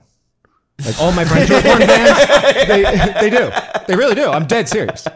They don't like anybody else. So they do. So also, it's impossible to follow Korn because all these assholes they all there like leave. after They're like- they're no, like they don't even booing. leave. They're just booing and everything. Yeah. Yeah, yeah, yeah. like Korn Like come the whole thing. Yeah, it was like crazy. jeez. I mean, that was the way that it felt. I mean, and even when you know, as they were talking about the performance, I mean, you were just like, that energy is something different, and it was like, It was unlike anything. yeah, it was I like, it was something out like a, a nature I didn't to be to be It looked clear. like I didn't want to be disaster. there. Like I wasn't No. watching that. Like, dude, I wish I was there. But I'm not also, a rock, I I'm was not a like, rock guy. So maybe in I'm, like a helicopter or something. Yeah, you're definitely have never been into Korn. I'm not a any Korn guy. I I was never.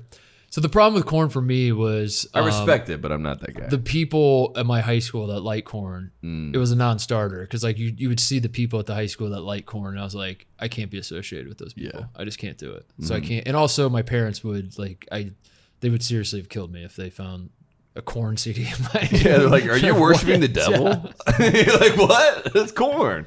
um, so I, I I don't know like I I I don't hate Korn but I, I was never really into Korn or whatever so like even even watching the documentary um I, I guess I didn't realize like Korn My respect I didn't realize Korn people went up. I didn't realize Korn had like that had Uh, people by the exactly. balls like that I didn't, either. realize That's what I'm yeah. saying. Like, I left that documentary. I was like, this is like a good brand bump in my Yeah. head Yeah. for Korn. Like, And also the Korn Everyone lead should go singer- see Korn if you get Well- a chance, but don't be in the general admission. Sit like ten rows up.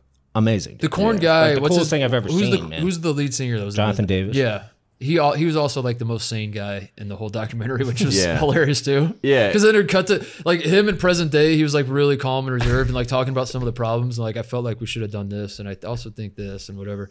And then it would cut to him at the concert. and He's he's like, like, and like, dude, like I watch things with like, uh, you know, like uh, the captions, closed captions on, and it's like just, it's just this like rumble. it's like doesn't even have any idea what he's saying. It's awesome. yeah, it was great. I And mean, then, and that, then uh, Bush that- had to follow them.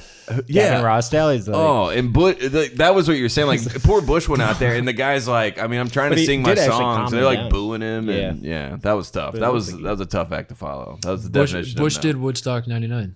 Should make those shirts. That's, that's kind of fun. Yep.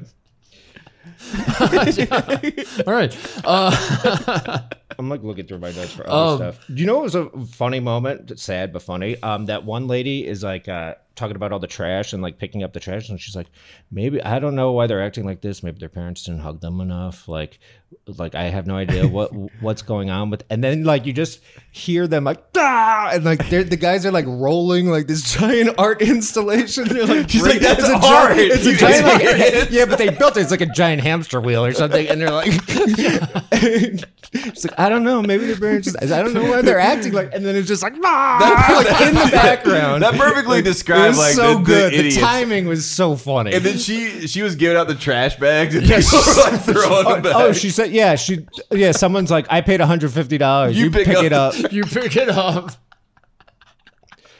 Also, so That's why? why. what about that's what I mean- that's what I meant by like this documentary was funny. Is like a moment like that's Yeah, a great was example. That, like some people watch it and they're like horrified at like the generational gap or like that these guys don't respect their elders or whatever. I was just laughing my ass off. I was like, Yeah. that's so that funny. thing was. That, that these guys are all adults so now. Like the people in the doc are like Yeah. all grown ups. That timing was so funny though. With the and they're all in the background, and it's like she, that was like perfect, like right over her shoulder. Like, Yeah. It comes rolling in, and you see them all like.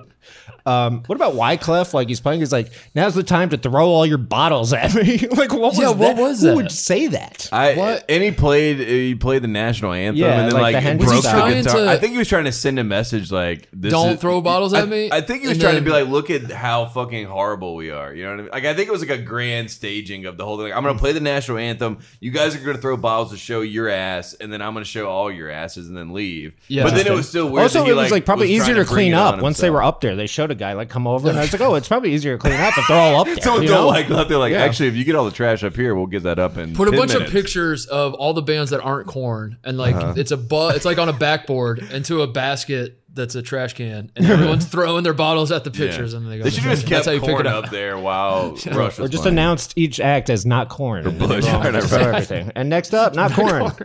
Um, another one was uh, Kid Rock coming out in the white fur coat, Yeah. and uh, that like kid who um, where did they find that one kid? Like the two kids who were there. Oh, the and Keith, the, Keith the, with the blonde mullet. mullet. Yeah, he, looks like he's still fighting the war. He's Yeah, like, he doesn't realize he's the like Kid Rock's over. son. He's like I. He, I he reminded Kid me Rock's of Keefe from Righteous Gemstones. You know what I mean? You're like, this guy is an absolute character. He was like, it was sick. Yeah, man. he's like, uh, Kid Rock came out in a white fur coat. I thought he was gonna die, and he's like, uh, by the way, when Kid Rock came out on the um, like the lower third, the name, his name thing, it said Kid Rock, one word, like all lowercase. Kid Rock. and I wonder, like, whoever was doing it, like, if Kid Rock was kind of new, they're like, who's next? And someone's like, Kid Rock. He's like, how do you spell Kid Rock? And he's like, K I D R O C K. He's like, all right, Kid Rock.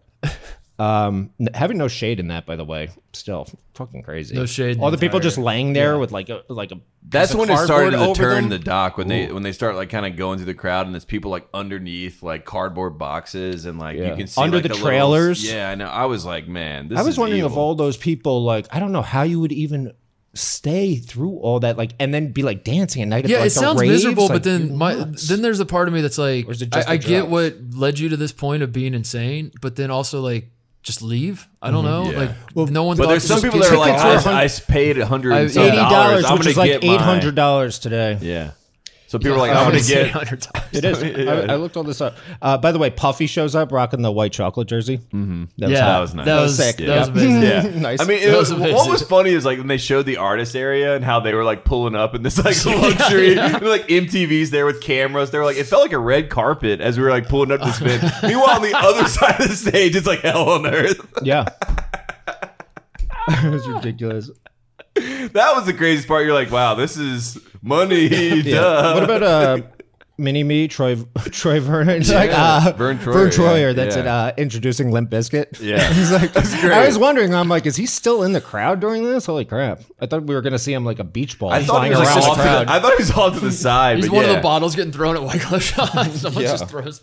But like For sure. in the in the HBO version, they were like, you know, Fred Durst was like, you know, he he basically got like all these kids were here, they were having a good time, and then Fred Durst like shot him to the moon. You know, Yeah. it's kind of like they like put it all on Fred Durst, but like it was all building up, and Fred Durst just happened to be the perfect person to walk out there and just be the idiot that like these people wanted a leader, and Fred Durst was like, why don't y'all just break, Break some stuff. Uh, breaks. I'm gonna play a song called "Break Stuff." How you guys think about that? Crowd goes wild. and, and um, the organizers were shocked that he didn't play "Jewel." Dreams last for Yeah. so long, or something. What what did What these did artists expect? do when they saw the lineup? You know what I mean? Like, did they ever? Did anyone like? Did Sheryl Crow's people be like, "Are we sure that you should be playing this?" Like, Yeah. Korn's That one, guy, here. that one guy tried to, and they told him to shut his mouth. He was like the 22 year old. So I- That's I- right. and yeah. he's like, He- I saw this I didn't, lineup. I didn't like him either though, because he was like trying to be like, "I told." I told all this." everybody. Yeah, I know. Yeah, it's like it was a dude, it's like you're still you're still a part of it. You're guilty by association. You mm-hmm. don't Yeah. get to wipe your hands clean of this and act all holier than that. I told everybody that this was because because the festival. I mean, you, at, at the end of the day, you, I guess you do kind of have to make money in this festival. And the Yeah. festival that guy would have put together probably wouldn't have made any money. So at some point, you do have to like invite some of the acts that. Yeah. Not not Korn and Limp Bizkit or whatever. Because I was thinking about that too. Like if you're trying to capture the peace and love thing, who in 1999 are you inviting? they weren't actually trying to capture it. I, well, oh, and I know, big but I mean, but that's what I'm saying. Like if Yeah. it- it's it's it's a it's a hopeless, it's a fruitless. Uh, peace and love is a crock of shit. it was fool's gold all along. I know that, but I'm saying like even if you're, even if you're trying to like actually do it, who who in 1999 are you booking? Like Matchbox 20? Is that Yeah. I I mean, and they then might have half played these there Korn anyway. fans, Counting like they hate anyone And that's then, like and then Matchbox Korn. 20 plays I want to push you around. well, I will. and everyone's moshing. How could you? Yeah, and everyone starts the fires. They're like, you had a band called Matchbox. I don't know. like, what the hell? I'm a pyromaniac. Um, that guy who was in the tower, like when the when they take Yeah. down the tower and they had to get The rescued. security guy. Yeah, they show like they're like, and then like the security was coming in, and it shows like they're like we were ten guys on an island, and they are in the middle of like that's crazy. Was it the Alamo, right? They had, they had the, the Yeah, sign that was it. dumb. We were I couldn't believe for it, that sign was Like- in the footage. Too, Yeah, like why would you do that? Yeah. Like you're just egging the people on to like come up there. They're like Alamo. yeah, like, it who- down. who the- yeah, exactly. But like, who the hell? Anyway, uh, Also, it's but- where the music is being controlled, which is like all these people want the music. So you're like you're trying to tear down like basically how this is all happening. all the Korn fans are like, if we tear this down, they'll stop the stop music on stage. But then It'll they shut showed all these guys up. Showed the guys coming in to like rescue them, and they showed them like one guy like push somebody out of the way, and they're like trying to get through, but it just shows them from like you know they're so far away to get Yeah. through. I wanted to see how long it took them to get through, and like they made it sound like, and then they're like, and we just got the hell out of there, and it was like, but that thing was being overtaken. They didn't show like how Yeah, yeah. like the the excavation of them. yeah. which makes makes me think that like the people that were there just ran away. I could have used. I yeah, but I just wondered those guys show up and like like when the cops showed up at the end or like whatever the state troopers like so those guys coming through did they like it was it not as unruly as it was almost like portrayed in certain areas that people would just get out of the way which is I think what would happen at every concert I've ever been to Yeah, like a most bunch of people- security guard comes up like Yeah. you People gotta are get just out of the like, way yeah.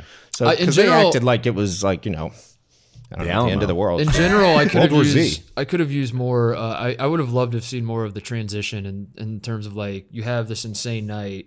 Mm. And then you're like, and then we went into day two thinking this and this. And in my mind, I'm like, how do you leave Day like one. after Korn is over? Like, what does that look like? Yeah, like yeah. everyone's just like, all right, good job, everybody, they're good like, let's go concert. Let's rave let's go back to. But no, you go to the rave tent. But like, when does everything kind of die down? Yeah. And then how does it sort of Never. pick back up?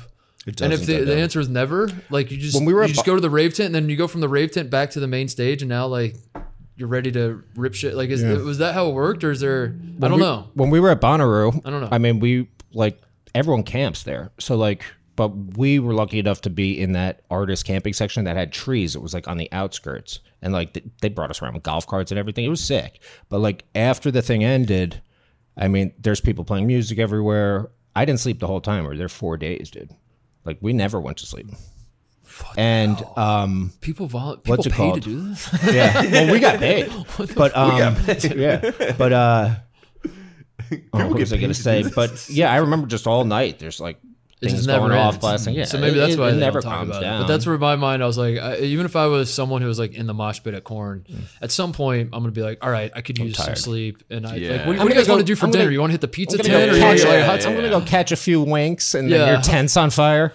What? Uh oh, but also with Bonnaroo, since we had all access everything, they closed the like fairgrounds to like uh, clean them up and everything at night.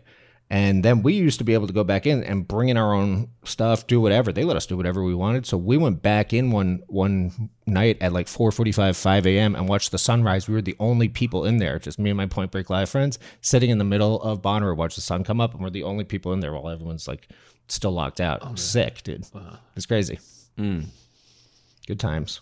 Well, we needed a shot like that in this documentary. You know what I mean? Yeah, like we needed a turnover time because it felt like it was like you're gonna go rave your balls off, Yeah. and then like Korn might come back on. Yeah, you go just back. never over. There's there's some a surprise person coming. Stick around until Yeah, the I was end. mad about that. Why? Why didn't they ask the? Why didn't the filmmakers at like what? You should have point blank confronted the guys who organized it. Like, what was the what? What was the plan? Was that Yeah. the plan? Or was that just a mm-hmm. rumor? I had a Was lot of They never even like asked that, question. Yeah. But I could only imagine, right? You're the Chili Peppers have just played Fire. Everything is on fire. You're literally on hell People on are earth. running out and like all the- you're waiting for is like Prince or Michael Jackson. yeah, but it's okay because Prince is going to come. Exactly, and save yeah. us. You know what I mean? To like give us like this great Sonic experience Not that we're gonna remember for the Korn. rest of our lives. Just Korn brings again. it's Korn, Korn and Fred Durst in a super band Limp Bizkit and Korn and Kid Rock.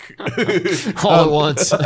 They're all playing all their songs. Their, their songs at the Rage same Against the time. Machine. And, The other thing I would have would have liked to seen was everyone leaving, like all the cars and everything. Like that must have been like Mad Max getting out of there. Like like everyone just cracked out of their minds, Yeah. like, "Ah!" like driving with like Seriously. like just like people on top of their cars like Oh my throwing God. stuff like it and must have been three hundred thousand crazy. people were there, right? That was I the know. number. Like in that is Rome, New York. insane. It is interesting. It's a Rome. Like Rome is burning. It was Yeah. in Rome, New York. Yeah. Dude, that's Indy 500 numbers. That's less than Indy 500 some years. Just saying. Bring, bring a. You know, you, And speak- look, and speaking look of how which, they act. And look how they Yeah. act. Speaking of which, you know, who I think could have calmed everybody down. Uh, You know who they should have booked? Steve Aoki. Oh yeah, They Steve should have had Aoki. Steve Aoki come out Steve Aoki would have come out there, played a couple jams. Throw cakes at the fires and put them out. Honestly, the Korn fans would have left so quick if Steve Aoki came on stage. Like, so uh, I, I, I had this uh, debate, and I have no idea where I land on it. Uh, just kind of like stewing in my brain. Um, do you think that if the exact same lineup gets put in a time machine and goes back to 1969, do you- like do you think like I, I don't want to point blame because like that's part of like what I'm trying to not like that's why I enjoyed the documentary for the first part or whatever is that Yeah. it just seemed to be like this happened Mm-hmm. and then towards the end they started like saying here's why it happened whatever I don't I don't need all that like I have a brain and I can kind of make my own conclusions yeah, you can infer. Yeah. um, but uh, I, I, I, I thought um, if if you took that lineup, like if Korn was playing in 1969 and Limp Bizkit was playing in 1969, would everybody have kumbaya'd as well, or would it have it, it had descended into madness as well? I mean, I think the conditions of it being hot and all that played into it, but like, You can't compare eras. great point, Draymond. yeah, thank you, Draymond. Quickly, Draymond. Bob can- Cousy was playing with his plumbers. New Korn And versus old Korn. Yeah. yeah, yeah, Bob Cousy. I, because I think Yeah. I, I think my I'm leaning towards like I don't think there's because because that, that that was like a takeaway for the boomers I guess was like man this generation's fucked. And like our mm-hmm. generation we were peace and love and this generation's break stuff and raging against the machine and everything.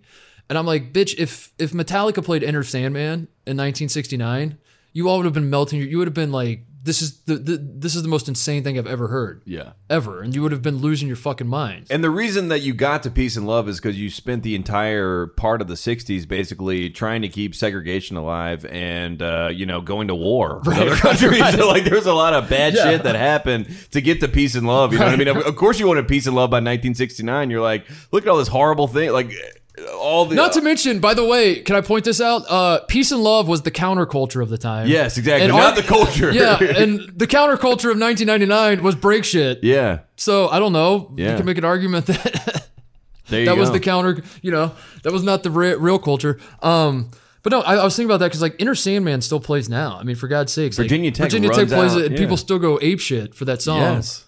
And if you're in Mariano Wayne Rivera. Stadium when it happens, you're like, this is sick. Like, I mean, you Mariano know? Rivera used to come out to. Yeah, too. exactly. So imagine Bob Dylan's playing "Don't Think Twice, It's All Right" in 1960. I don't know. Did he play Woodstock '69? I don't know. I think assume so. he did. Let's say I think He's he just Yeah, like, I think he did, "Boo-doo-doo-doo-doo-doo-doo-doo." he's playing the harmonica or whatever. Yeah. And then Metallica comes on Get off the next. stage. Like, Imagine of Bob course, Dylan everybody be like, following "What is this?" You know, and, and I don't know. So I, I, I felt like that was worth mentioning. Was like that.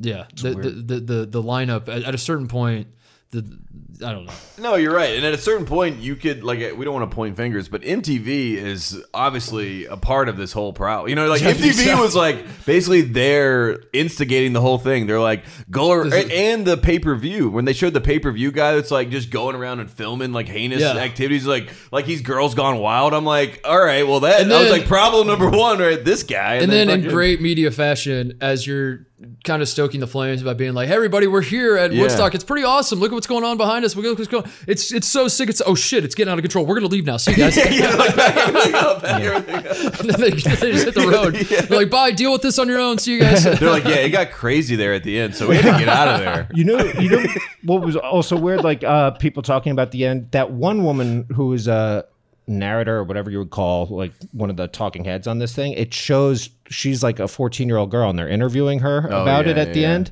She's totally clean.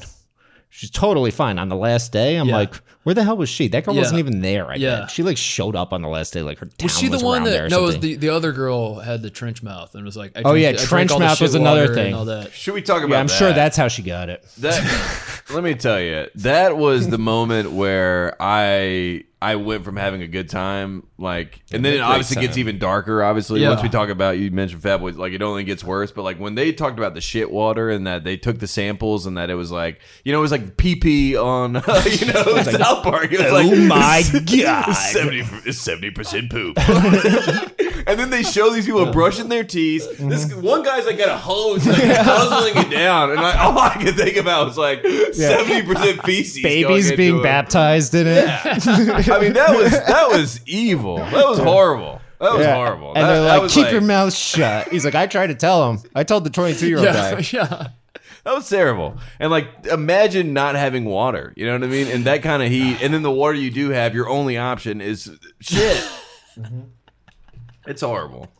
It really was horrible. They cut to the guys like sliding around in it, and Yeah, like you know, like- oh my god, Because they're like so happy to be around Those water. guys are then- morons, though. The Of course. porta potties are right there. They're sliding through them in between. Well, like you don't think anything. and then anything's in people there. are like, "It smelled bad." I'm like, "Yeah, it smells like shit." yeah, yeah. They're like, why are you leaving? He's like, it stinks in there.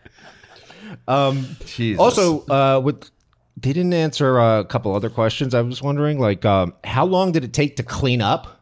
yeah, yeah, And looked it up.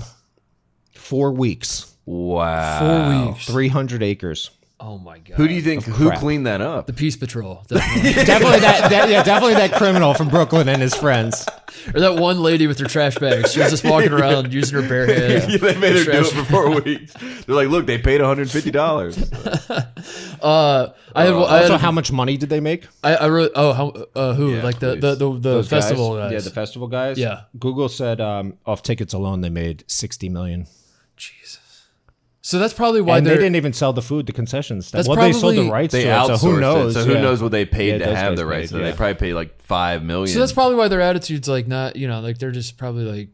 Whatever, we got paid. We got paid. Who cares? yeah. th- no, their attitude in 60 million back then. I mean, Jim, do the inflation math. I mean, that's we're talking hundreds Yeah. of millions of dollars. You know what I mean? And these Yeah. guys were basically just like, as long as it's over and it and it happens, we get to cash out. Yeah. Like, and that's why that one guy just kept rationalizing everything. John, whatever his name was, you know, you're just Yeah. like, this guy can't be this guy. evil. Yeah, but then with hundreds of millions of dollars, you're like, oh yeah, this guy's evil, and he's like really trying to rationalize these horrible things that are happening right in front of his face, and then act like they're not happening. Then have a press con. The press conference is when I lost my mind. I was like, Coach K has to respect this. I mean, this is like right out of his playbook. But man, that was The- terrible. The uh, the other note I had uh, of something hilarious that, that I was dying at was the uh, um, as the chaos is as they realize that it's just like an- complete anarchy and they shut down the they go tell the vendors like shut everything down. Yeah. and they all are like huddling in their little HQ whatever. And they said they started boarding up the walls and it cuts to one guy holding up a two by four That was so nailing lame. it to the like door inside frame the office. Yeah, that was crazy. and I, oh my god! I was like, Oh, and then the I was like, this, start. This whole this whole group of people that are yeah are ex- there's exploding trailers. They tore down a sound stage. They're ripping Yeah. down the wall. They're And- busting and- open and they're ATMs. moving. Like, the, the mass is growing as they're. as and they're one guy's moving. like, "I'm gonna I'm gonna hammer this two by four on the door frame. That'll keep him out." I don't know Oh, how those, how all those people got out. Like you know, we were talking about there were no. I can't believe they all got out clean. Like there was no. You know what I mean? This was like a full on. Like these people turned on the entire. You know, so if, if you worked there, you had a pass on. I feel like you were a target. So I can't believe right. that everyone got out of there clean and safe. And I mean, I guess that's that's a blessing in that sense. But man, yeah, that that was hilarious. um, Some of the things that they shot, they showed footage of while they were talking about it was great editing. You know what I mean?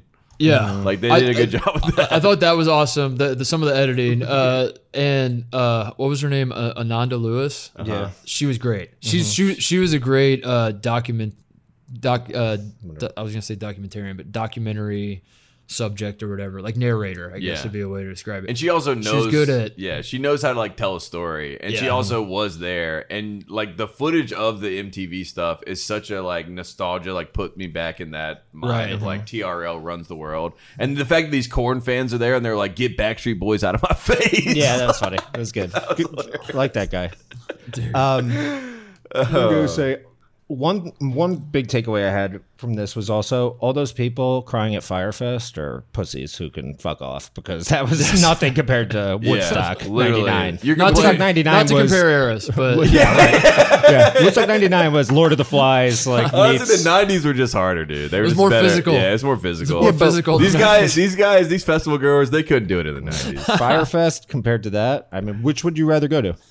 I mean, Fyre Fest for sure. Yeah. 100%. I would have rather gone to Fyre Fest. yeah, Yeah, at least like They at least tents. it's kind of funny. They were like, you "How know? dare we?" They gave us these tents or whatever, and like, I don't know, Woodstock '99, man. The worst thing about like, Fyre Fest was the the like the the plate of food Yeah, that the they cheese. got. You know what Yeah, I mean? the Where it's lettuce, just yeah. like, wow, Exactly. that's Fyre Fest. Exactly, doc that was used to be a better. big The. Fyre Fest doc was funnier than the, but, but Yeah. for that reason because the stakes were lower. Like it wasn't. Yeah, of course. Was like the, the big thing everyone remembers is the guy that drove across the island to Yeah, and and also all water. to- to- to suck a guy off to get water, water. yeah, Yeah, exactly. that's wild. But then Yeah, all the people at awesome. Fyre Fest, like all the kids that were there, are like the worst people ever. You know what I mean? Like I wanted them to have a bad time. You know, like, Right, they're like, right, they're like, right. like, what's That's up? true. I'm Austin. I'm an influencer. You're like, well, I hope he has a horrible time. and then you like see him having a horrible time. That's You're a like, great, point. Didn't that you feel bad for some of the people at Woodstock. 99, Yeah. Like obviously the victims of the the crimes, you definitely feel bad for. But like even Yeah. then, like some of the people that were like, dude, I just like wanted to go and have fun. But the Fyre Fest thing was like a total like cryptocurrency NFT Yes, scam yes. from It, the it start. was, it was like, the dude, you NFT guys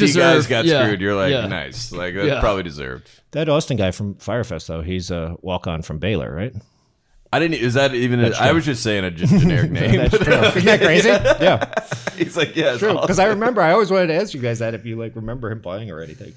Uh, the the last thing I was I, I the the last note I guess I had was the uh the the guy who was working the event that said his, it was his birthday and he was like tripping balls when he woke up and he had to go back to work and then he tried to sleep. Like that whole sequence was funny to me. Yeah. Yeah, or I when mean, he met stare in when he met the my- creator. I bought- yeah, yeah. It was funny just like even hearing him describe. He's like, well, you know, it's my 28th birthday, so I, you know, of course, had to go to the rave tent. I had to go to the rave So tent, I- and then uh, a random person came to and said, "Would you like uh, some ecstasy?" I'm like, "Yeah, sure, why not?" And of course, it was my birthday, so I had to. And so, next thing you know, I'm. Uh, doesn't hit me for four hours. I'm like, "What kind of ecstasy?" Is Yeah, I was wondering that, too. Yeah, that, that's no, that doesn't check out. I figured somebody, his friends probably like Wait a dosed him while he's second. sleeping. Yeah.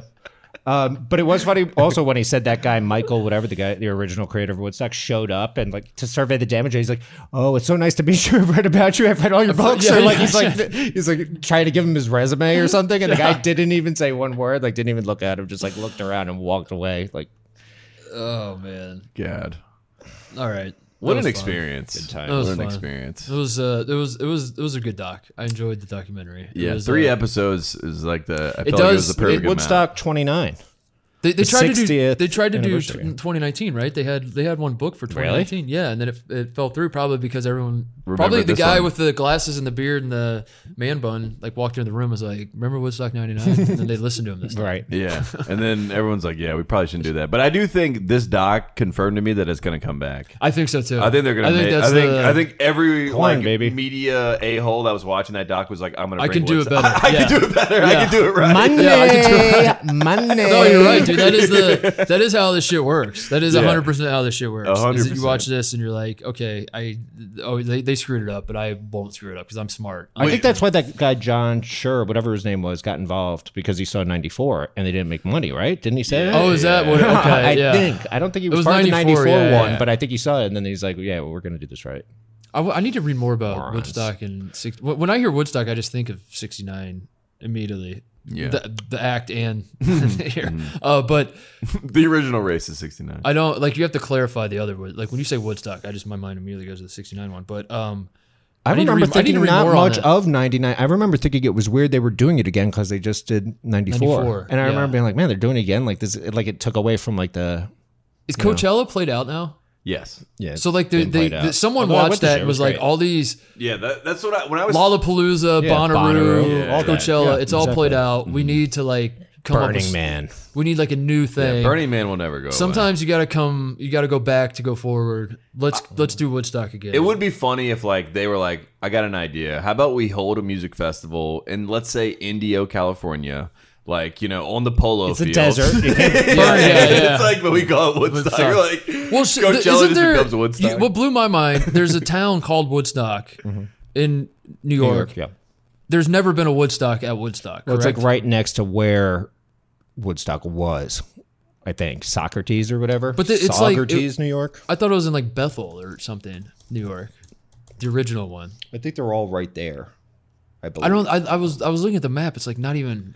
It wasn't Yeah. particularly close. well, that was the only thing. Like, so, I didn't think. I had a friend of mine that was like, So I was "Why would they confused. have it in New York?" You know, and then I was like, "Well, the first one was in New York," and he was like, I thought it was in San Francisco. Like there, there's yeah, like yeah, a no, there's like a very warped. It's outside lands. Well, Come people on. think like hate uh, Haight Ashbury or whatever Haight-Ashbury is is like the same Woodstock, as yeah. Woodstock. You know what I mean? And it's like no, Woodstock was in New York. It was named if after it's the not town. Korn, but- it's nothing. it's all the same. Where does Korn? So where is Korn on the pantheon for you of Woodstock performances? oh, I like number to use one? a Pantheon, Is not is Mount Rushmore. Yeah, so, yeah. Can't use Mount Rushmore. My fi- my Fab Five of per- uh, performances. uh, is, It looks like I, no. I think Woodstock was right by Woodstock. Or Oh. if there, I don't know. Was it Whatever. supposed? I mean, I But thi- either way, yeah, I always don't thought know it was the hell named after Rome was. Woodstock, the town, too. I, I Yeah, assumed. I, yeah, it was like right there because Socrates is there. I think it's like within. The, it says Bethel, New York. I'm looking at it right here. Woodstock Music Art and Fair. Uh, the, the original one was at a dairy farm in Bethel, New York. So then you look up Bethel, New and, it- York. and it's like it's in Woodstock, New York. No, dude, it's like I'm, I'm gonna look it how up right far now. Where are the directions? Directions from, Bethel from to- Bethel to Woodstock. Woodstock, New York, They Did to any Bethel, of New? York is an hour and 27 minutes. drive. Okay, How about this?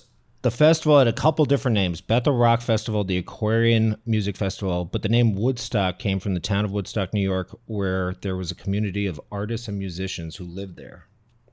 It's 58 miles away.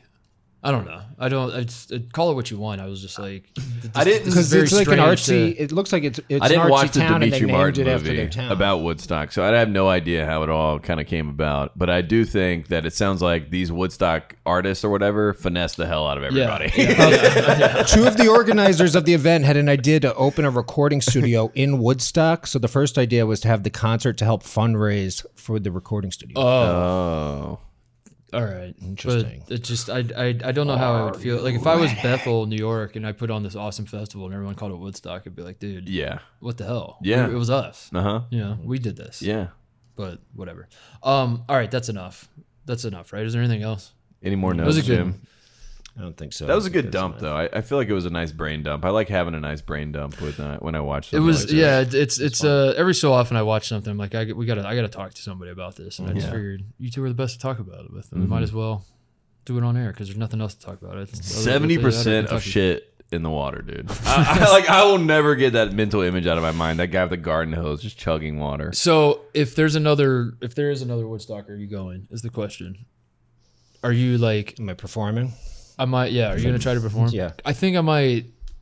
I I, I don't want to go as like a participant, but I want to figure out a way to get there just to say I was there, just to see what happens, and then it's gonna be boring as shit, and it's gonna be. I don't know who who would- who who are, I was trying to think of like relevant. Who's the musical art- yeah. headliners of uh, Dua Lipa, Dua Lipa. Tame Impala? Okay. Uh, who else were you? Who else? Were you Quavo? in there? Harry Styles. Travis Scott, Quavo? Quavo, Quavo. Quavo. Yes, of course, musical artist Quavo. the Migos. is he in the Migos? the Migos. Megan Thee Stallion. Drake. Drake's upset he doesn't get invited. Kanye agrees to it, but then drops out. Kid Cudi won't come. Kid Cudi won't come because Kanye was on the original list. Uh, yeah, I mean, it would just be hard. the horrible. Donda Music Festival. That'd be good. How about that? I'd go to that. Um. All right. Let's. Uh. Let's Everybody wrap- go see Korn. Honestly, swear to God, but don't Are be they in the still pit. touring? Don't be They have general to be. mission. I don't know. I think so. Every I remember rock the band guy. keeps Actually, touring. I, th- I think the guitarist Munky or whatever the hell his name was, uh, retired like right after I saw them. But I think he came. I think they came back. I think they might be back. Korn is back. Um, but yeah, Hmm. Shout out to go see Korn. Corn, but don't be in the pit. Do it like just get that ten rows off. It's fucking awesome. All right. I mean, it was. It looked awesome. I, I I would go. I'll go. I'll do I'll go. Like if you do like Staples or something, like wherever they play, like some my arena, it'd be sick, dude. Um, Yeah, and also for a terrifying. festival, yeah, I won't go unless it's free tickets, VIP. I'll take. I, I just that's the only way I the roll. smell though. Does it, it's got it like Not in the a VIP. Korn, You're just a Korn concert indoors. Uh, Oh. Like based, I'm just thinking of the people I went to high school with that were Mm-hmm. Korn fans, and you put like ten thousand of them. It's like a pro wrestling event. yeah, it's a pro wrestling. Korn guys, they have dreads, right? Like they're they're like white people Some that have them. dreads. Yeah. That's when I think of Korn. That's what I think of. Like white guy with dreads wearing all black. That's like I'm like, are you goth? And he's like, no, I'm Korn. Korn, Korn, we're own thing. What's the di- yeah? We, we didn't Are you a have. vamp kid? Are you a goth kid? Are you a Korn kid? What's the di- yeah? Like tell Marilyn me. Marilyn Manson, New Insane wave. Clown Posse, like- and I like the Korn, Cure. are like all the same to, to us, and to like e- each one of those They're like very bands, it's different. like, are you Yeah. fucking kidding me, dude? I'm not a Yeah. Marilyn. Would Manson never fan. listen to that. We should go to the gathering of the Juggalos. okay. Oh my God. All right, we got to ICP. move on. Yeah, this, that- is, that's our last shout out, the Juggalos. this is uh, uh, uh, do you have emails worth reading, Jim? Is there anything? Mm, I'll do a quick shout out while you're looking up emails. I wanted to shout out Gavin Gilpatrick. Now, if you've been watching the Little League World Series, and if you were watching specifically yesterday, you would have seen Gavin Gilpatrick for the Massachusetts team. Yeah. He threw a shutout, two hitter, Okay. and he also hit a walk off home run for them to win 11 to 0 against Concord, New Hampshire a walk off for the ten run rule. for the 10 run rule. That's amazing. Yeah, 8 8 to 0, two guys on base. The pitcher who's throwing a two-hitter that no one can hit and he's like a big 11-year-old redheaded kid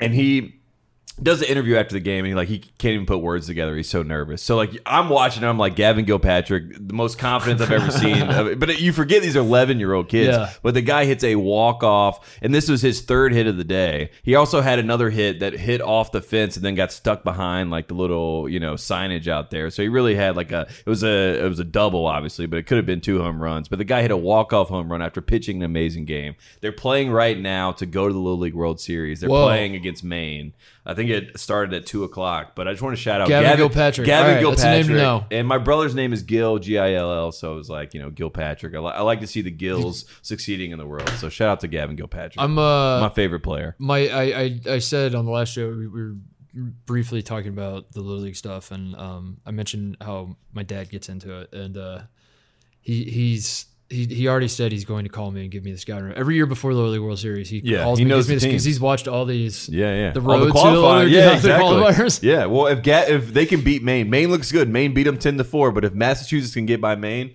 I like what I, I like remember. the chances. I remember the year my dad told me um, Hawaii was a juggernaut, and this was like going into Little League World Yeah. Series. He's like, "This Hawaiian team is the best Little League team I've ever seen." And I was like, "What? Do you hear yourself?" And he's like, "I'm telling you, they they they just like they don't make mistakes. They got a couple guys that can pitch. Yeah. they got all home run hitters. You gotta have yeah. like two big kids that like can Yeah. bomb. And I was like, all right, dad, that's funny, whatever. And then the Little League World Series starts, and Hawaii just wrecks everybody and won the whole thing. I forget what year that was. That was a few years ago. Yeah. Um, Three or four. but I was ago. I was like cracking up because my dad like that, that that should be what he does for a living is just scout. He worked for the Braves. Dead scouting. You know what's cool though? They had Todd Frazier on the call, and obviously Todd Frazier is like a Little League World Series legend. You know, He- you related him? No, but I, but I, I'll claim him. You know what I mean? You should be. You should be related to him. I mean, same spelling. You know what I mean? That's that's. I stick with all the Fraziers. I pull for all the Fraziers. But it was great having him on the call, and you're just like, I forget that some of these kids actually are going to go play in the major league someday. You know, like these are actually like not Danny Almonte, but like. Then I looked up. What's- Mo- I looked up Mo'ne Davis. She's playing Yeah. softball at, Ham- at uh, Hampton in Virginia. Just a sophomore. Oh, really? Yeah, just like I, thought she was going to UConn. that's what I thought.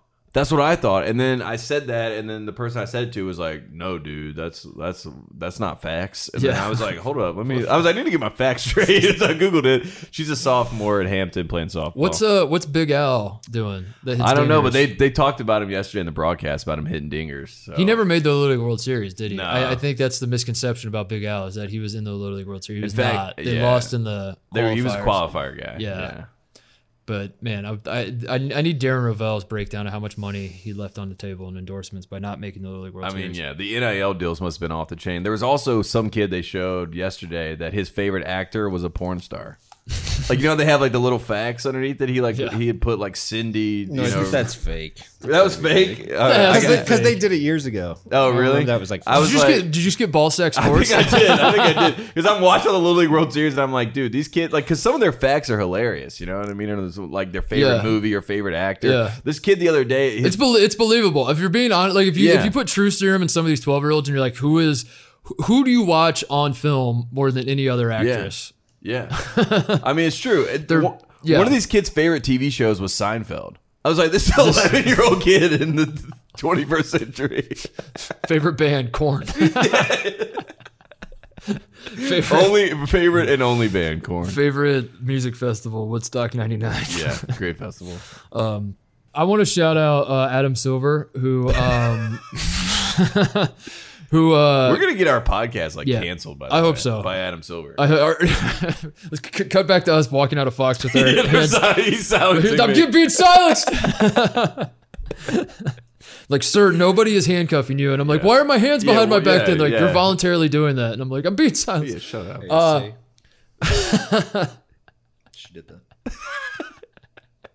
I want to shout out uh, Adam Silver for uh, bravely stepping up and retiring Bill Russell's jersey right after he dies. Uh, so Yeah. apparently, Bill Russell, um, the greatest winner basketball's ever known, um, apparently his legacy was not strong enough until he, there was one thing left he had to do to solidify his legacy in the National Basketball Association as a legend who is of the caliber where the league would retire his number league wide, and that one thing left was die, simply die. And Well, now he that he's now that he- blocking it, wasn't he? Yeah, Adam Silver was the one blocking it. No, I mean Bill Russell. wasn't Bill Russell against his? Number was he? there? I think. Yeah, so. that's why there's a Well, lot. then of, that's that's I super know- fucked that's- up, I then, know. dude. That's why everyone. Yeah, there's a lot of people that are saying that. They're like, this is something that you know Bill Russell like did not want because. Are you serious? He he, he well, Yeah, he Dr. J wore number six, you know, so like there, there's a Oh lot of God. like, uh, there's a lot of that where it's like Bill Russell didn't want to say like he who's was the, best only- number six ever? Is it Well, the the worst part about this is that Kristaps Porzingis is still going to be wearing Porzingis? number six. Hell yeah. who's your who's your Fab Five of the number six? Number sixes. That's a good question. My top sixes. Um, Jordan six titles. Jordan wore six for the no, he wore nine. For Wore the- nine, yeah, the USA six team. nine, Yeah. six titles. Wore nine. Yeah, there you go. More Um, twelve. I ones. thought so. So Bill Russell blocked it, and now that's even was worse. against dude. it. He didn't I was want- gonna make a. I was gonna make the the he observation. didn't, was a want, he didn't want humble- the Celtics to retire it, and then Adam Silver and them were pushing to have six retired everywhere. I mean, Dude, LeBron that's kind wears of six. that's messed up. Yeah. Well, then Completely spit in the face of what the man. it would be cool if wishes were. LeBron, if since this is now like a, a rule, I think it would be cool if LeBron and Porzingis, your boy, both were like, you know what, I'm gonna LeBron. You can wear 23. You've worn 23 your whole career. Yeah. So they should spit on Bill Gr- Russell's grave also. Is Yeah, that that's what you're saying? That's- that's you're, true. you're going against Bill Russell's dying wishes. Yeah, So you're is true. spitting on his. I think. Mark- I'm saying if you're, it's already law. He's already made it law. If you're gonna go by law, then why are we gonna? I think Mark Tatum. I think when Mark Tatum takes over as commissioner, he should unretire Bill Russell's jersey. first thing. Yeah, Well, when every, they- all everyone boos him on the internet, and you and I are giving him a standing ovation. We're like, finally, He's someone the, that the gets only one it. that actually Yeah, respects this, Bill Russell. This man gets it.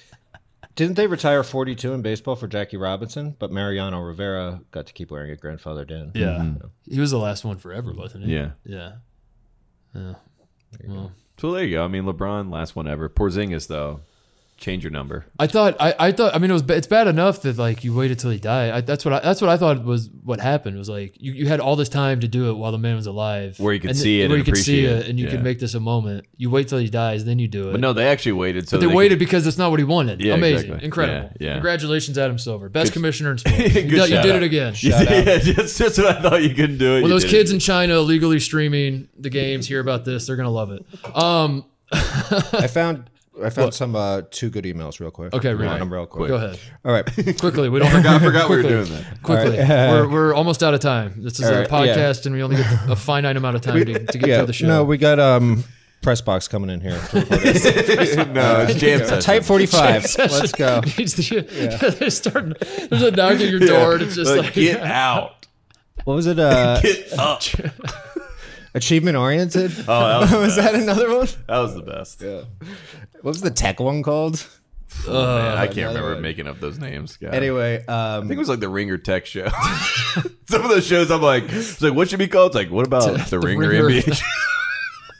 and then, and then we were like, what about the Ringer college basketball show? And they're Like, like, no, no, you guys don't represent us. not our brand. Not our. Go ahead. I don't know how Sorry. real Quickly, this might quickly. be, but uh, it says, um, Dear TNT, but mainly Jim. That's why it's getting red. Oh, That's how you get red. And also having a story like this. In the early 90s, my friend's older brother attended a Big Ten school that at least one of you hate. During a frat party, one of the star players, who's now in the Hall of Fame, sat on a throne while various girls came up and gave him oral sex. Lined up, multiple people. Hope this doesn't give anyone PTSD from making eye contact. FOTP. just in the middle of, of like, No, not- there's just, there's like um, yeah, something just like in the middle of like the uh, the living room or something. yeah. in the frat party, sitting Just in a the- like, it throne. was- this Yes, he wasn't even, girls are like- like lined up at a frat party Oh my god. on god! a throne. So you went to Michigan. Yeah, definitely went to Michigan. C-Webb? Yeah. Is, I mean, I mean, uh, Jalen. He- he's not in the Hall of Fame though. He ain't in the Hall of Fame. is Glen Rice in the Hall of Fame? He's got. Oh. he's might be. got. Uh, And, and there's a lot of Hall of Fames too. So like when people say Yeah, like it might Hall be of the Fame, Big Ten Hall of Fame, or yeah, is it the exactly. NBA? It could be college. It could was yeah. Sarah Palin at this? Uh, at this Rudy frat party? Tomjanovich. Rudy Tomjanovich. Love Rudy T. It's not Michigan. It might be Purdue. What if it's John Wooden? Oh, he would sit on a throne. It's Neil Armstrong. He's like, I went to the I moon. went to the moon, bitch. Tom Brady. Line, he just walked to the frat party. He's like, I went to Yeah. the moon. Line him up. Like, there he is. He went to the moon. Get him his throne. oh my god. Well, What, uh, Here's another. I one. love that it was for you. They're like, this is mainly for Jim to hear. what the hell? Jim, you'll love this. Tyson Tate, I don't know. I don't know. they, they won't get this. I Jim, mean, Jim will like, love that's a it. Shout story though that like Respect. 90s. that that sounds cool-ish, I guess. But like you put yourself in that situation. horrifying. Like Get if you hell walked out into a party and like that was going on, you'd be like, "This is I think I would, co- I, would- I would literally have to leave like pretty. like this is Yeah, it'd be not horrifying. yeah. this is not cool." I would grab Yeah. a microphone and I would say, "Excuse me, guys, this is not cool." As someone who's been at frat parties where guys on the basketball team were getting their dick sucked in the closet, you know what I mean? I'm like, that makes sense. That's that's what you're supposed to do. You get out of the way, you, Right. make- you get things done. You Be a on. gentleman. Yeah, be a All right, next one. Hey boys, love the Plymouth, Indiana shout outs in the last few episodes. I'm a proud pilgrim slash Rocky myself. Some personal history on Scott Skiles. Scott played high school basketball with my uncles and even babysat my mom. One day in the high school parking lot, Scott was driving erratically and crashed my grandma's car. the school later put up a fence around the parking lot, apparently to prove the area was poorly designed. Mm-hmm. Not that the star basketball player was speeding and not paying attention to traffic. He was not allowed to babysit again, but we did win state. So all love, we did Wednesday. so all love to Plymouth's hero That's that great- refuses yes. to come back to Plymouth. yeah. P.S. Ethan Morton is leading Purdue to the Final Four this year. Ooh, Jack I like from that. Purdue. I like the idea of like th- that would be objectively hilarious if Purdue gets over the hump because of Ethan Moore. Like yeah, all the all they the didn't great- need Ivey. Yeah, like, all they the didn't great need Carsen players. Edwards. Ethan- Robbie Hummel couldn't Morton. do anything, Yeah. and- Nogel Eastern Yeah. couldn't do it. Yeah, E'Twaun Moore, no. It's Ethan Morton. Although Swanigan, no. Juwan Johnson. Juwan- no. The ticket was all along Ethan Morton. Yeah. Um, that is, that is a great small town Indiana story though. That's just like we realized we cannot let this man around our kids, but also he won state for us, so we'll always Yeah, we, we will have to forgive him. We will have to put aside all of his, uh, you know, let's just say not great behavior. But at the end of the day, why does he not go back to Plymouth? You feel like Scott Skiles is the kind of guy that like wants to be where Yeah. he's loved. You know, like the guy coached the Magic and was like, remember when I got I 30 feel like assists? Scott Skiles, like, because he's not even necessarily beloved at Michigan State, because I think he had a lot of controversy there too. Yeah. Um, so I feel like if- I told you the story that when BJ Yeah. Armstrong was on his visit, Scott Skiles told him he would never play there, and then the coaches were like, "Why would you tell? recruit that, Why like, would you we- like yeah. like dirty recruit someone away from our program?" Scott Skiles, man, it's great. Uh, is that it? Those are good. Those are good. Well, yeah, and One one more? last question. What? Will you guys be heading to NYC December 17th for Tar Heels Buckeyes at Yeah. Madison Square Garden? Yes. Yeah, it's in the calendar, We- yeah. it's in the calendar. Yeah. We will be there. I was hoping my family was going to come, but they have decided they do not want to go to New York. Uh, I'm- It's my I'm a birthday. curse. That's, that's on your birthday. The day before. Oh, you're one of those. are you going to come? So it's not your birthday, Jim. I mean, you should already go be coming back for uh, family for Christmas. So yeah, so we're gonna go to Mm-hmm. we'll Madison be Square. Garden. Here's my calendar right now for those asking. Uh, Mm-hmm. November 11th, Gonzaga, Michigan State. I'll be there. Uh, Maui Invitational will be at. Uh, North Carolina at IU is November 30th. I'm gonna be Mm-hmm. at that one. I'm going to the Butler Cal game in Berkeley. Never been to a game up in Berkeley. I'm excited for that. Butler's flying across the country and playing at Berkeley. That's December 10th. Butler, by the way, four and zero in Greece. Yeah. undefeated. Yeah. Keeping an eye on I them. saw they hot, played- hot team to They watch. played it. Their Twitter account tweeted out that they were playing. Uh, they they tweeted out like a picture of. I saw something that just basically said they were beating Greece, mm-hmm. And And you're that- like, that they're was great Giannis. PR because Yeah. Giannis is uh, yeah Yeah, they're, they're Yeah. beating the Antetokounmpos. yeah. I'm gonna go ahead and guess that Giannis was not on the team, but the idea of Butler of like 81 to 66 beat Giannis and yes the beat Antetokounmpos. Giannis, Yeah, yeah, I'm gonna Sounds spread that good. as though it definitely. I'm definitely. telling everyone that. Um, and that's it. That's all I have in my calendar right now. And then we're going to the CBS Sports Classic on the 17th. So I have all those games. In the Locked calendar. in. There we go. All right, is that it? Do we have other shout outs? That's it. Field of Dreams game tonight. Shout out to the Mm. uh, to the to the f- company, the company men that we are. That was Fox. great last Yeah, I'm year. excited. Cubs Yeah. are playing.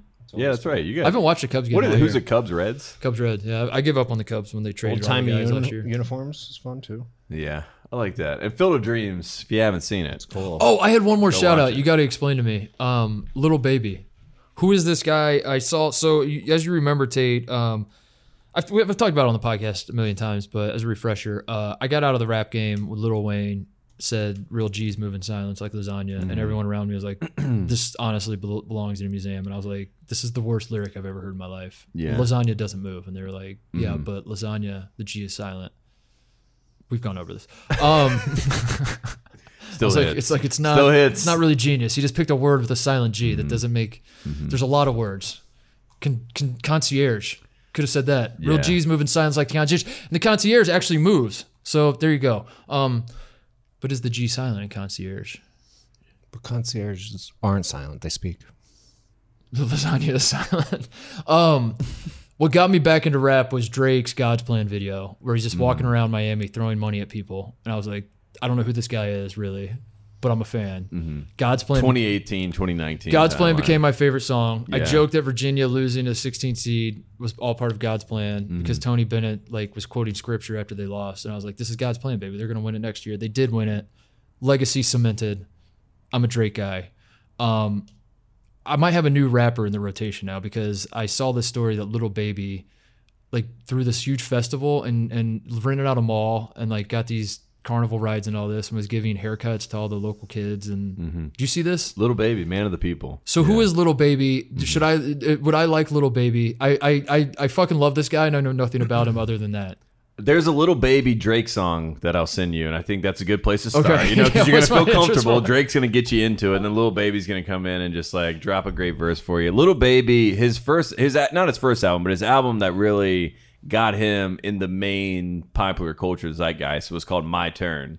Which like, Hmm. and since then it's been little baby's turn. You know what I mean? He is like one of the biggest stars in rap, and people forget that he was with James Harden, who's his cousin. They were uh, abroad last year and got arrested together. Remember when they were in Paris and they were taking pictures? Okay, that's little Baby. that's the guy. Okay. that's little baby. All right. And little baby is, I mean, he's got bars, he's got great songs. Um, you know, Is he likable? Like, is was this just a? no, he's likable. He- Okay. he's like smart. because I don't want to get sucked in by like a PR stunt and then it turns out he's actually a huge piece of shit and like now. No, that would be Da Baby. that's a tough. That's okay. Da Baby. No, don't not to get confused with Little Baby. Da Baby is from Charlotte. Uh, you know, like I, I say Charlotte now. I used to say North Carolina. He's from Charlotte. Um, done some not so great things. You know, Yeah. did kill someone once upon a time, and then obviously said some horrible things. We don't condone so, that. So Da Baby is, you know. You know that that's like you say you like the baby. Everyone's like, "Wow, that guy's got a lot." You know, Yeah, he's yeah. he's messed up. You know, but you say like little baby, people are like, "This guy's on top of it," and uh, you know, gets gets what's happening in the That's the easiest way to win me over. Is just like put Mm-hmm. out these videos. Like I don't know. I, I really did. I watched. it. I was like, dude, this is the coolest thing ever that this guy did this. Mm-hmm. I know nothing of him. I got to ask Tate. So I did. Little baby. There we go. All right. I Little I'm baby gonna is. Atlanta. You know what I mean? He's he's all he's all. He did it in Atlanta, right? He did like all this think stuff for the kids yeah. in Atlanta. Yeah, Yeah, that's yeah. cool. Is Lil Baby related to Lil Mama?